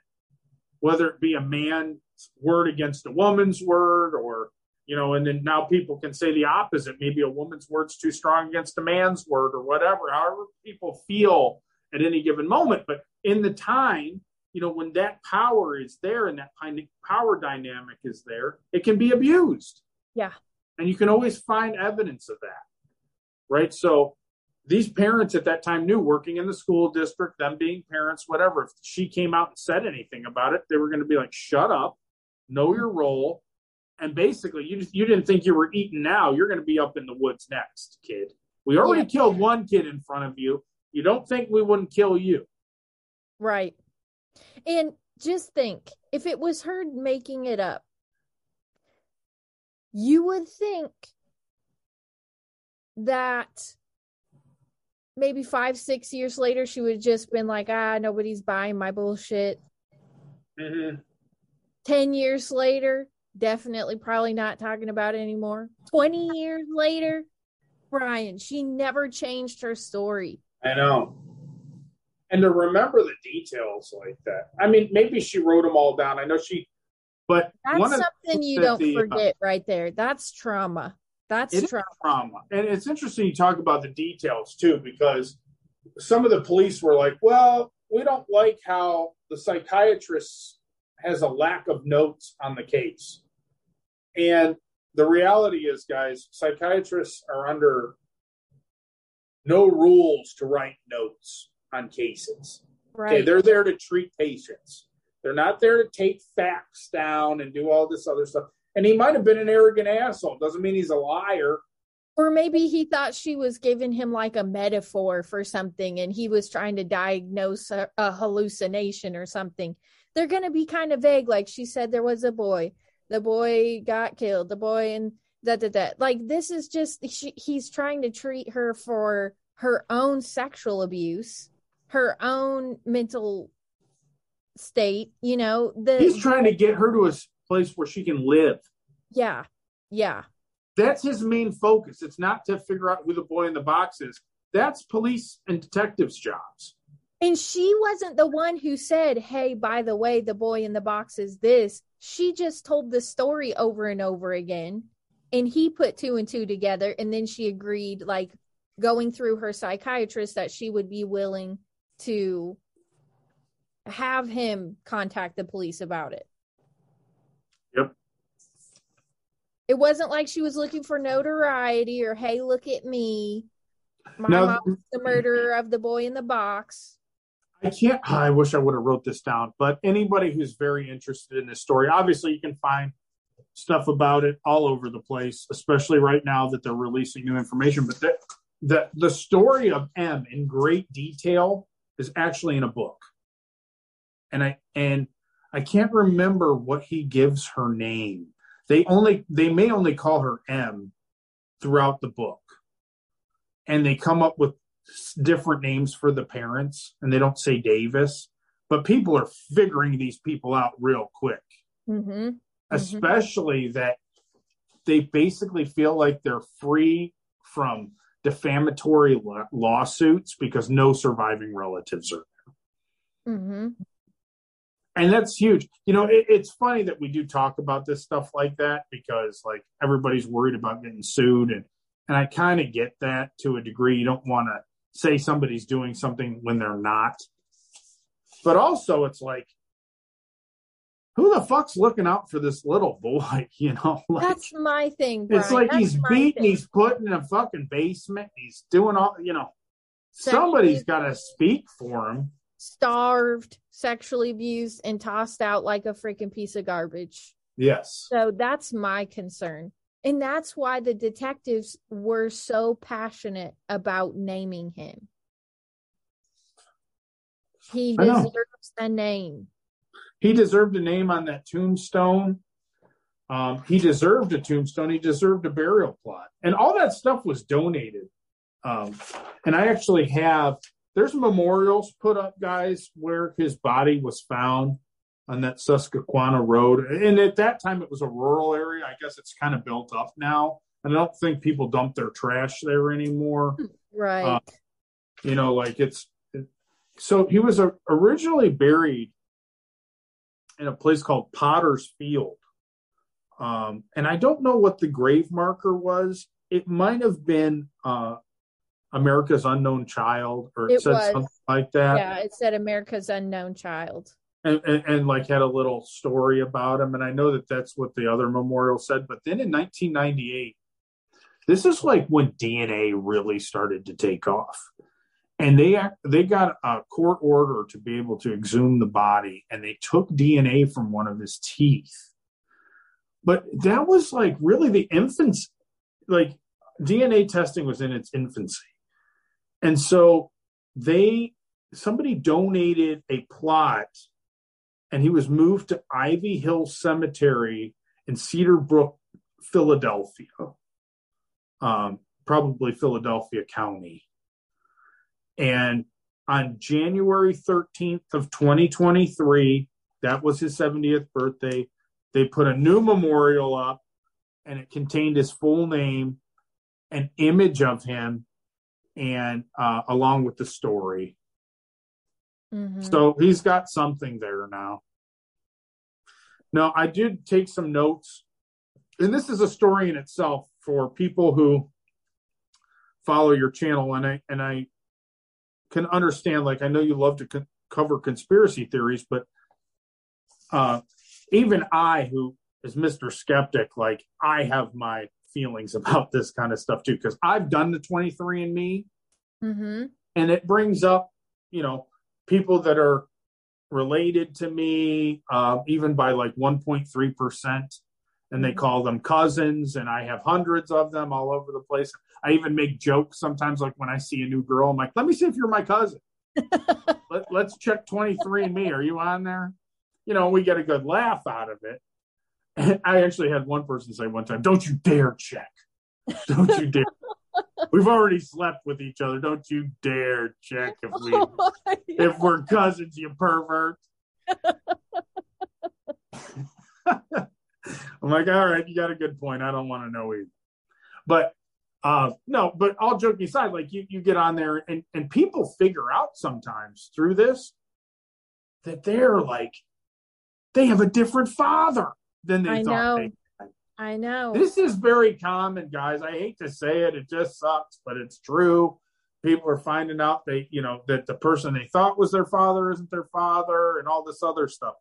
But they're now using what they call this brand new technology. They call it genealogy or AKA, if you ever hear them say investigation genealogy, it's what they're using to track this information down. Now, if you go on 23andMe or Ancestry.com or you send in these samples, supposedly there's a box you can check that says, do not share my genetic information with anybody. Like, I just want it for me so I can figure out who my cousins are, so I can figure out what diseases I'm susceptible to genetically or all this other stuff. But uh, you know what's crazy about it is apparently one of these Zarelli kids, it was one of the grandchildren of Augustus Zarelli, did a 23 and me. Two days later, police are knocking on his door. Whether or not he checked that box, God only knows. God only knows, but your information's out there. And I will say this if somebody wants to get it, they're going to get it. Mm-hmm. Just Well, like I'm use the court living in my house right now, and I'm like, oh, I own a home. Nothing could ever happen to my home. And then the government comes knocking. We want to build a road here, eminent domain. Bye. See ya. Good luck. I'll give you a, I'll give you fifty percent of the value for it because that's what I say it's worth. And you can go ahead and protest with signs out in front of Capitol Hill for the next seven years if you do care. And, and the reality is, no, they're just going to fucking take it. Yep. Right. Yep. So once this information's there and there's access to it, all it takes is the stroke of a pen of a judge. Mhm. And no matter how much privacy you want to have, it's out there, guys. So if you really, really don't want anybody to know this stuff, do not donate your spit or DNA to these places. Okay? If you've killed people and you want to get away with it, don't see how susceptible to diabetes you are. Okay? don't you don't need to know if your pee You don't need- smells like you don't need asparagus. to know. You don't need to know that bad. But guess what? When your sister donates her DNA, you're still fucked. So it doesn't matter. They're gonna find your pathetic little ass hiding in a cabin in the Smoky Mountains. Yes. So that that's where we're at. And guys, when I started digging this up, the funny thing is, the and I'd love for all of you guys to look this up too, because your mind's going to be blown. The amount of cold cases that were solved in 2022 alone from this new DNA genetic testing. Um, so the way it works is they these family history companies like Ancestry and 23andMe that provide family history and health information have a little box and they say, well, if you don't want this to be accessed by law enforcement, check this box, which even I, who's not a conspiracy theorist, is going to sit there and go, this is fucking bullshit. No, I Okay. know. They're going That's just- to find out. That's out. just for you to feel good about Yeah, it. Like, I'm you wanna- check yeah. this box. That's Check a this- false sense this will be your little uh this will be your little sleeping bag and teddy bear to make you feel comfortable at night check the box you'll be fine don't worry we'll fuck you in the morning when you wake up and your asshole hurts you're like what is that? No that's law enforcement. Yeah. they know exactly they know you stole the vodka in 1997 you piece of shit.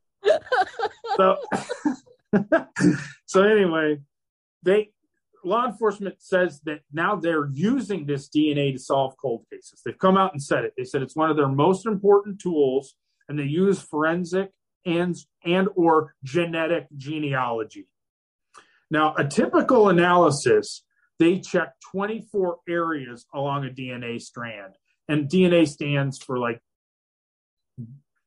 something nucleic acid i can't remember exactly what it is sorry i'm too scientifically illiterate to tell you but uh with these new- nucleic acid. Something. yeah yeah and and with the new um, advancements in this tech instead of 24 areas of the dna they can check thousands.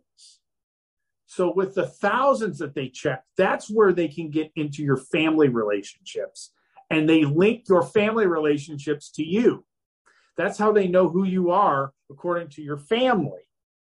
And some of these cold cases the way they're figuring it out with families is they go well, we know this person's name, but somehow they died in 1905, or somehow they were born in 1905 and they're still alive, and there's no recollection of their death, but we have a DNA sample, and we know all their family members that have died, and we know the living ancestors of those family members. So we now know that you are this person through ancestry Mm. really weird stuff and they're using it in all almost all cold cases are using this information so if you think that you're spitting into a cup and they're not checking it if it links to a cold case it's pretty much open season Yeah.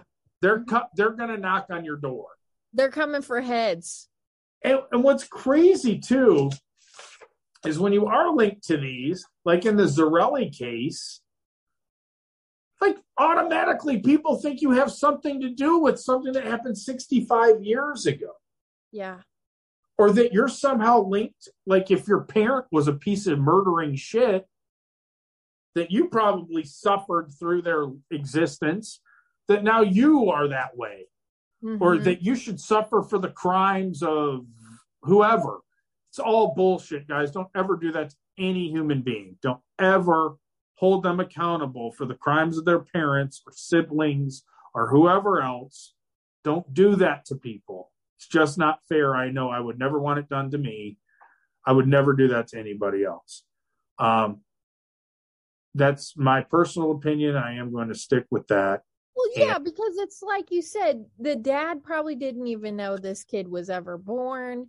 So now all of his kids and their grandkids and his cousins and sisters and brothers who never knew this kid existed, you have to think that if they did know, they would have come forward and claimed him. They would have said, Yes, I know. Yeah. Do you why would you think that if they saw a picture of that kid that they would just be like, Nope, don't know him? That just doesn't make any sense. It doesn't. And and and in this particular case, they actually dug up uh, Joseph Zarelli again on April 24th, 2019. They put in a court order to exhume the body.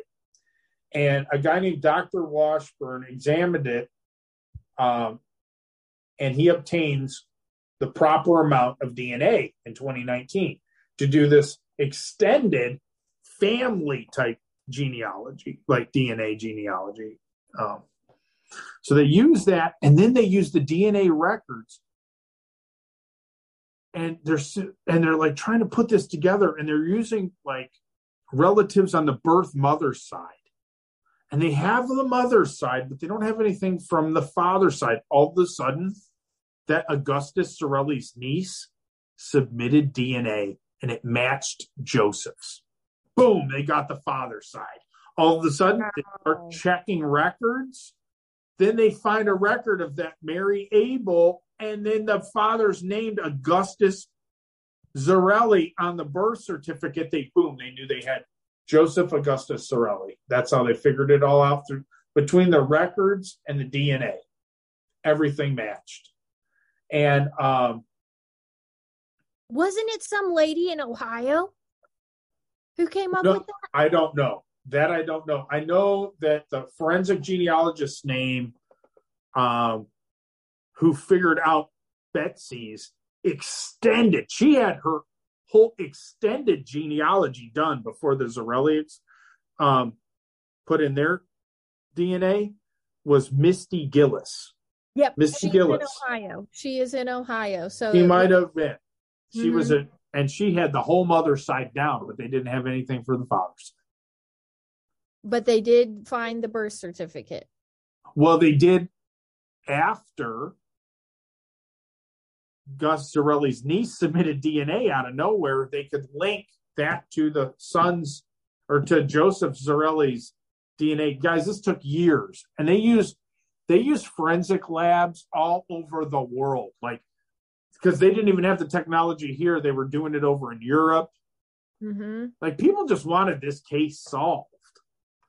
And I think we have a pretty good idea um, of what happened. I think those of you who stayed with us and listened and wanted to know as much information about this case as possible have a pretty good idea of what happened. You could probably go to bed tonight thinking, you know what?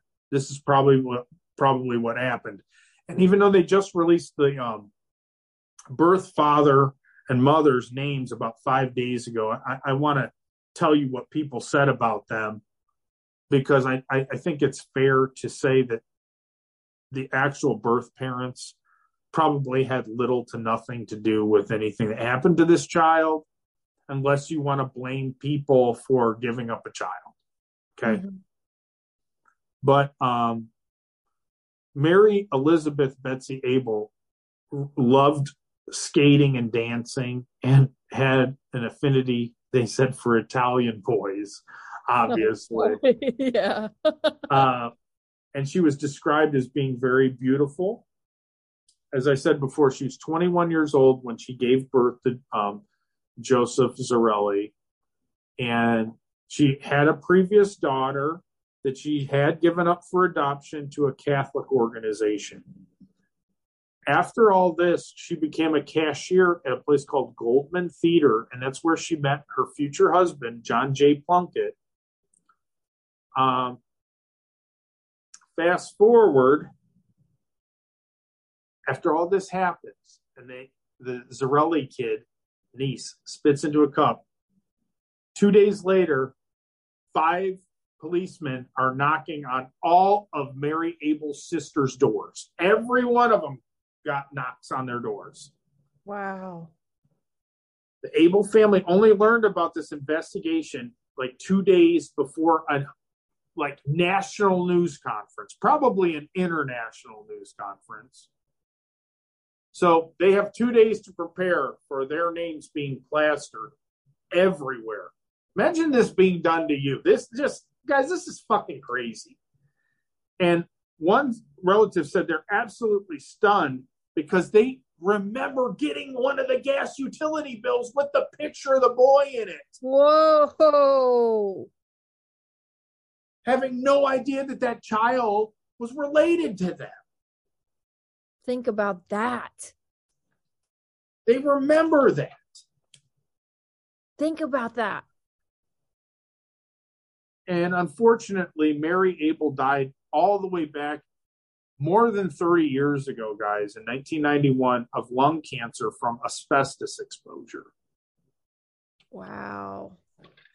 That's so then there's the father, Augustus, or quote unquote Gus Zarelli. He went by Gus. He was a concrete and stone mason, and he was the son of Italian immigrants in West Philadelphia. the family saying they are being attacked by every possible media outlet you can imagine right now. And the attorney came out and said all the claims are completely baseless. And think about that, you guys. I, and I and I, I know I'm saying this as a man, and I'm not trying to like throw victimhood out here, but I understand that men are more violent by nature. And I understand that this child shares the last name of him. But let's just use logic for five seconds. How is the mother's completely scot free, but you're going to attack the father with baseless claims of murder, everything probably else under the he sun? existed. And did the motherfucker probably didn't even know that the child ever even existed. And she probably named him, and thank God she did after him. Because Fathers have no, I mean, fathers have zero say in everything that goes on in the beginning of a child's life. Okay. We have to accept whatever comes. If the woman decides to have the child, we are held responsible for child support payments. Okay. If the she decides to have an abortion, we have no say over that one way or the other.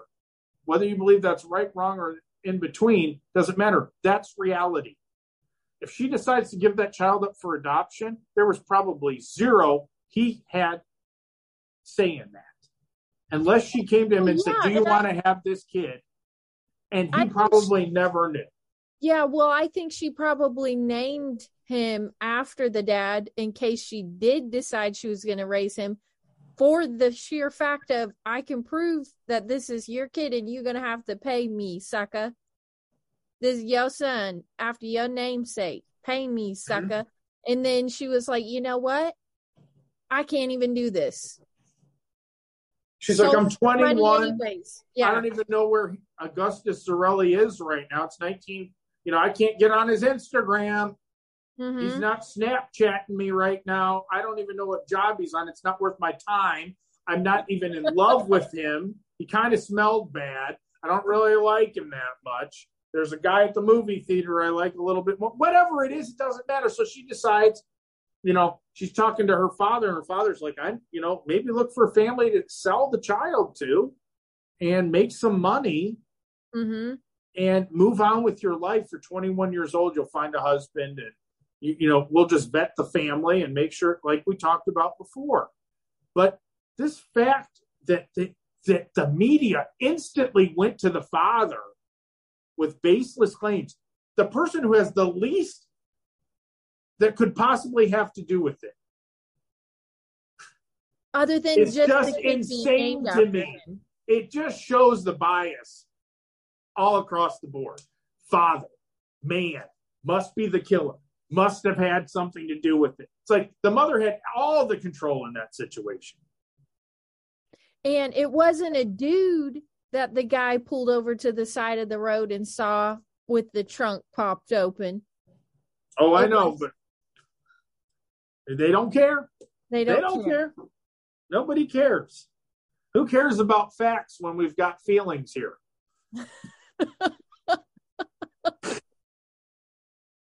I've got a couple feelings. They're Get just those facts out of my face. they're just basing it on the fact that he was the dad, that he had something to do with it, right? I don't know what they're basing it on, but they're coming at the family. And, uh, you know, the Zarellis are like, hey, everybody, the police are telling us nothing. We have little to no information from the police. They're not revealing anything, and they probably won't because it is a cold case, and they're not going to tell anybody what they know, what they don't know.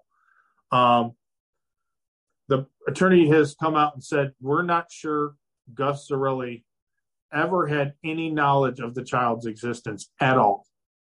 I mean, they can't even find information showing that the parents ever met. They don't Mhm. even know how these parents ever met, let alone if he ever knew that the child was born. because it was Uh, probably like a one night stand, like you said, or just they were just hooking up because he lived in the same building as her sister. Yeah.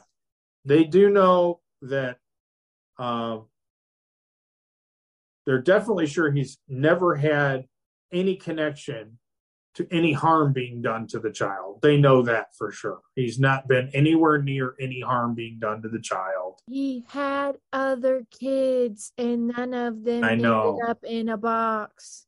I know.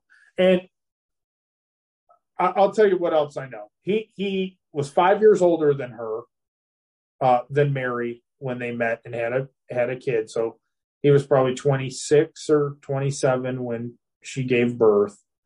Um, later on in his life, he got married in, in 1958 and he started a construction and real estate business.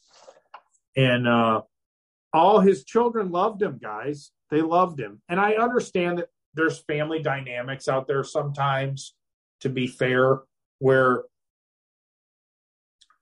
parents single out one kid for some reason and just like abuse the one kid or beat the one kid or talk down to the one kid. And we don't know why that is but Mhm. all his kids loved him and i have a feeling that if he would have known and he would have known this kid was his or whatever it probably would have been the same like he probably would have loved the kid you know and i'm Mhm. sure mary abel would have too if, if, if it, the circumstances would have been different i have a feeling that they would have raised the kid and loved the Mhm. child okay yeah.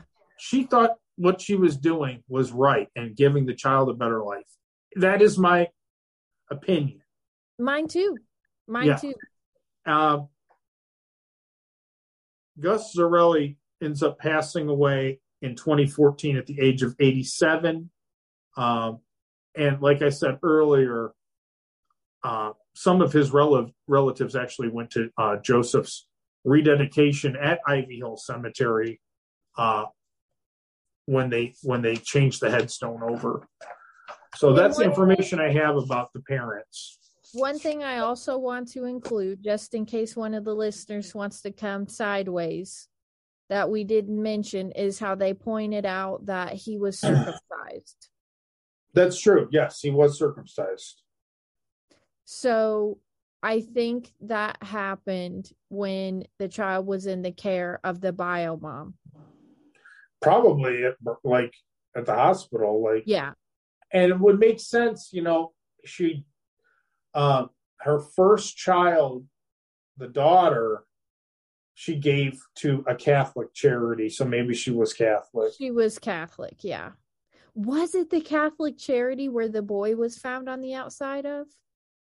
no um that was just a wayward school for Oh, not wayward school, but it was a wayward house for girls and it Mhm. was also run by catholics the nuns it, they i think they called it like the sisters of something sisters of wayward something or whatever uh ran that place. I, I i the name i don't i think i have it in my notes somewhere but i don't have it in front of me. Um but it was catholic but it wasn't like a a charity for for like adoption. I just, you know, the whole story, thank God it's been solved, you know, but this was a dicey area of town where people were dumping trash, anyways. So she probably picked that spot because she knew it would be a while before they found him. And the time of the year, Mm-hmm. it was hard to pinpoint exactly when he was dumped, how long he'd been there, how long he had been dead. Mm-hmm. As far as decomposition, you have less insects at that time. Mm-hmm. The body's not going to smell for a Right. while. I mean, whether she thought that or not, but they didn't try to bury it. They didn't try Right. It's put brush it's over it. just- It's just the total disregard for human life, and again, that's the this these sick pedos and all this. They do disregard human life, so it just fits her whole demeanor.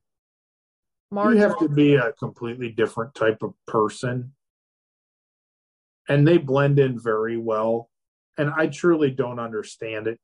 I, I, I really can't. Like, I think a lot of fascination uh, people have with stuff like this is just the mentality of how different you have to be to do it, the mentality and the spirituality behind it. how detached you are from things. Mm-hmm. like how detached you are from understanding another human being's humanity or existence or whatever i mean can i kill animals yes i can to eat you know if i if i have to eat can i kill an animal i can personally do that maybe some other people can't even do that but when i look at somebody that kills animals for fun or gets some kind of enjoyment Hell no, out of torturing something no. it, that And- takes a special type of person. On that point, I feel like if he didn't bash his head on the tub or the wall where wherever he ended up bashing his head that killed him, this would have continued for years, you guys. Just like with Martha, oh you know. but they didn't even have a plan of, i don't think they ever had a plan of putting this boy in school teaching him anything No. He was going to be like a dungeon person. yep Mm-hmm. and, and probably would have died eventually of malnutrition or something or some Right. disease or infection or That's why he wasn't vaccinated. Mm-hmm. But what? Here's the thing. What are these surgical scars? Lord, if we know whatever, was she working on him? She was like cutting him and stuff. She's down there for long periods Hours. of time, Mhm. doing God only knows what for years. Yeah, it's and just that like also goes along with what Martha was saying because you know she's talking about her mom going down in the basement for hours and hours and hours and then popping back up. Mhm. and then we find these scars all over the kid. It's like well yeah what was she doing down there? Cutting on him and stuff. It's sick and depraved. and whatever she was doing wasn't for his benefit. no. I can be sure of that. mm-hmm. Mm-hmm. Nothing was ever done for that kid's benefit. no And at that age, they're complete dependents. They need somebody else to do everything for them. You know what I just thought of, Bryan? They probably went to Marjorie's school and asked if anyone had seen him. Because they went to all the schools, you remember? Oh, and I'm sure that Davis family got that picture in the gas bill. Mm-hmm. Sick. 400 and some thousand of those things sent out. And it was the talk of the town, and it was on television, it was nationwide, and it's in magazines, and it's been talked about for years since. I bet she went to all the candlelight vigils. I bet she went to all of the you know, she probably was sitting around in the school lunch area and was like, "Can you believe about that boy that they found?" I mean, these are sick, twisted, depraved animals. Well, and the thing is too, and I know we're again we're speculating, but the question comes up is, you know, it never bothered anybody that never bothered either one of them enough to one admit to it, Right. Two to confide in another human being about it that ever came forward. So it gives me this suspicion because you enjoy that sort of thing. Did you also enjoy the fact that you know you killed him and got away with it? Did you get this little bit of satisfaction out of it? Absolutely. every time somebody brought it up, you knew you were the one who did it, so you you got away with it. Nothing ever happened to you. And you know they can keep secrets because it was the husband and the wife. Mm-hmm. It was their little thing. It was Mhm. their little, you know. Some some people, you know, everybody's got secrets. Everybody's got their little thing. Um, it's always like the quiet ones that have the the sexual, you know, Mhm. Things going on. They're the swingers you didn't know about, or they're. But yeah, hey, shit, all that stuff's legal. You guys want to share partners? You want to do whatever? You're adults. Do whatever the hell you want. That's your business. You know, uh, you, you can have boyfriends and girlfriends on the side, or orgies, or whatever. It's all adults making consensual decisions and living their lives perfectly fine. Do whatever the hell you want. But when it comes to unconsensual kids, See, and you're what I'm and that's your little sexual pedophilia ring, and you're having people come over, like Martha says, and there's a whole s- group of people that would come over and take turns doing Mhm. their sick and depraved shit to children. I mean, we still deal with this stuff today. There's pedophilia all over the place, Yeah, and, and people are all over society. Some of them are amongst us, and we have no clue day every day.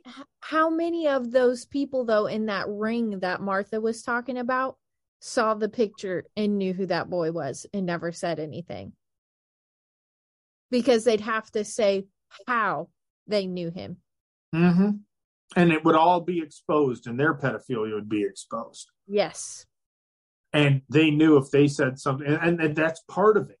They all know they've got something on each other, Yes. And they're all sick in that way. And let's face it, I even just saw something today on it, and there's a little piece of me that have. I, it's not a little piece of me. I'm, I'm going to be blatantly honest with everybody out there. When I hear about these people getting killed in prison, I don't give a shit. Me either. I don't give a I don't care in the least. I don't want to pretend like I care. When I Mhm. hear that they that other prisoners don't want to be around them, other prisoners say, I have kids at home. Yeah, I fucked up. Yeah, I sold drugs. Yeah, I killed somebody that, you know, I caught fucking my wife or whatever. Uh, and now I'm in prison serving my time, but I don't want to be in here with this fucking maggot that Mhm. brags every single day about molesting children in front of me. So I sharpened a to- uh, toothbrush and stabbed him in the neck. I don't care. I don't shed one tear. As a matter of fact, I'm like, they should kind of give these guys medals. I know. I know, Bryan. I know. That's how I am. hmm That's a hundred percent how I am. I'm like, fuck them. Who Mhm. cares? You castrate them in prison. I don't give a shit. And they're proud of what they've done. They are. They brag about it in prison. That's one of the things that a lot of other prisoners will say. Like, I couldn't listen to it anymore. Like, I'd Mhm. listen to them go back and forth and like rub it in people's faces. Some of them rub it in the other prisoners' faces. You think that they try to keep it on the DL, and some of them probably do. But I've heard stories about them like watching kids' cartoons in prison and then like talking about how what they do to kids in front of everybody. Like, are you that fucking stupid? You think these people in here, just because they're prisoners, don't have families that they actually give a shit about? Yeah, some of them don't, but a lot of them do. But think about the moral compass.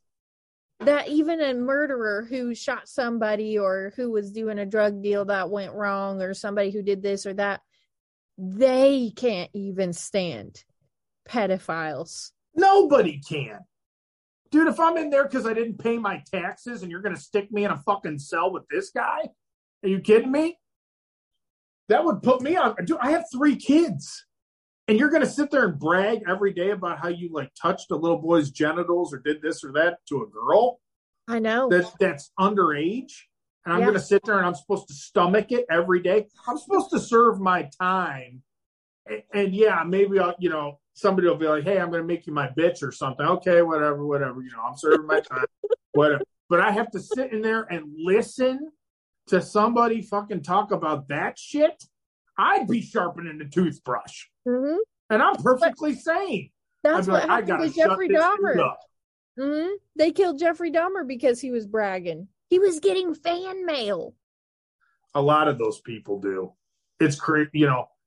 There, there's a whole group out there that that love the serial killers, and like when I say love, I mean they're not just interested in the story; like they've fallen in love with them for what Yeah. they've done. hmm hmm They think that because they're in prison, if they wrote them a letter and they write back to them that, you know, oh, and they're in love with them, that they wouldn't have been a victim if that dude ever got their hands on them.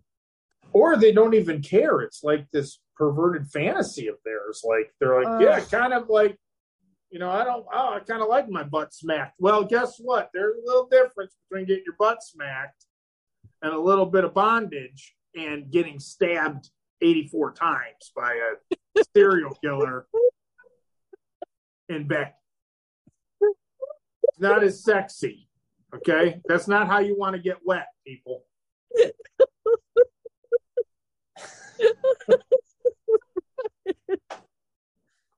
I think that's a good note to end it on. Tell everybody what's going on with the Cleveland Schwill podcast. Oh, I will. I, hey, anybody wants to come on over to the Cleveland Show, we invite everyone. We've been uh, in, interviewing a lot of small businesses and uh, talking to artists in the Cleveland area, and we're always doing little uh, different things. You know, just just talking to people and keeping it rolling. And I, I think everything's been going really good, and, and it's been very interesting. You know, your brother, my cousin Dave, is my co-host, and we keep it light and we keep it very funny and entertaining, and we learn a lot along the way. Mhm. So, anybody who wants to come over and, and check us out sometime now, we don't get as deep uh, as the boy in the box over there. And we don't start talking about sharpening our toothbrushes and who we're going to stab. But I'm not saying it's off the table because we will talk about anything over there. So, I think you guys should cover the torso murders. Yeah, we we, we should. I, I think we should dedicate an episode to it. There's a couple people that are in Cleveland that have written um, actual true crime novels about stuff About that- it? Well, not just about the torso murders, about other things that have happened in Cleveland. We've had very strange Cleveland cases. Here's a couple of the national ones that I, I do. I, I called a detective that worked on a couple of these cases, but never heard anything back. So I emailed them, and he never got back to me. Oh, That would But- be a good But one, and they even made a, a movie about Ariel Castro, and Ariel Castro held three women for years prisoner in his house, and he would impregnate them, and neighbors That was a recent about it. one. Yes. They ended up eventually tearing his house down, and he hung himself in jail before he ever went to trial. hmm But if you're interested in that case, his name was Ariel Castro.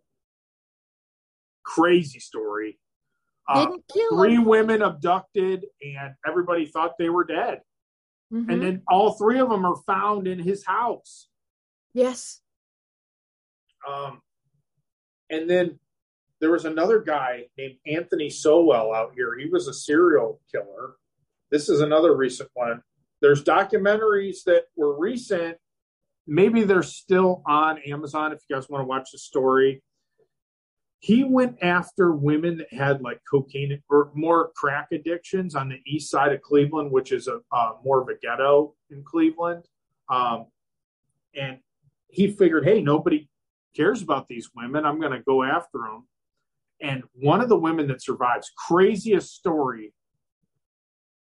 She's she's high. They've been smoking crack together she's high as can be and they've been like having sex in bed or whatever and she's like the place smelled really bad or whatever. So she starts like she knows she's high as fuck but she's like trying to walk to the bathroom says she's got to get to the bathroom. As she's walking she turns to the right and sees on her way to the bathroom like bot different body parts just hanging from the ceiling. And she's like am i high on seeing this or is it really there or whatever runs down the stairs, like screaming, runs out into the street. She's like naked, running down the street, high on fucking crack. So by the time she sees police, they're like, okay, we got a crack. we got we got we got another naked crackhead here. so they don't believe a word that she says, unfortunately. Because when they get when they when they get back to the house, they realize this motherfucker's killed everybody and buried them all over the house. Under the house. The place smelled so bad, they were like blaming it. there was they started blaming on a sausage factory that was just down the street. And this oh. sausage factory was like changing their their uh, their ways down there, trying to figure out why this place smells so bad. Meanwhile, Anthony Sowell's killed everybody in the neighborhood and buried them on his property. Oh the bodies God. are stinking everything up. Thanks to a crack. and if somebody, if anybody would have just listened to the naked crackhead running down the street, we wouldn't have had these problems. Wow. but, but, you know, I mean, I know it's funny because it is funny to hear that, but it's the reality. Mm-hmm. That was what it.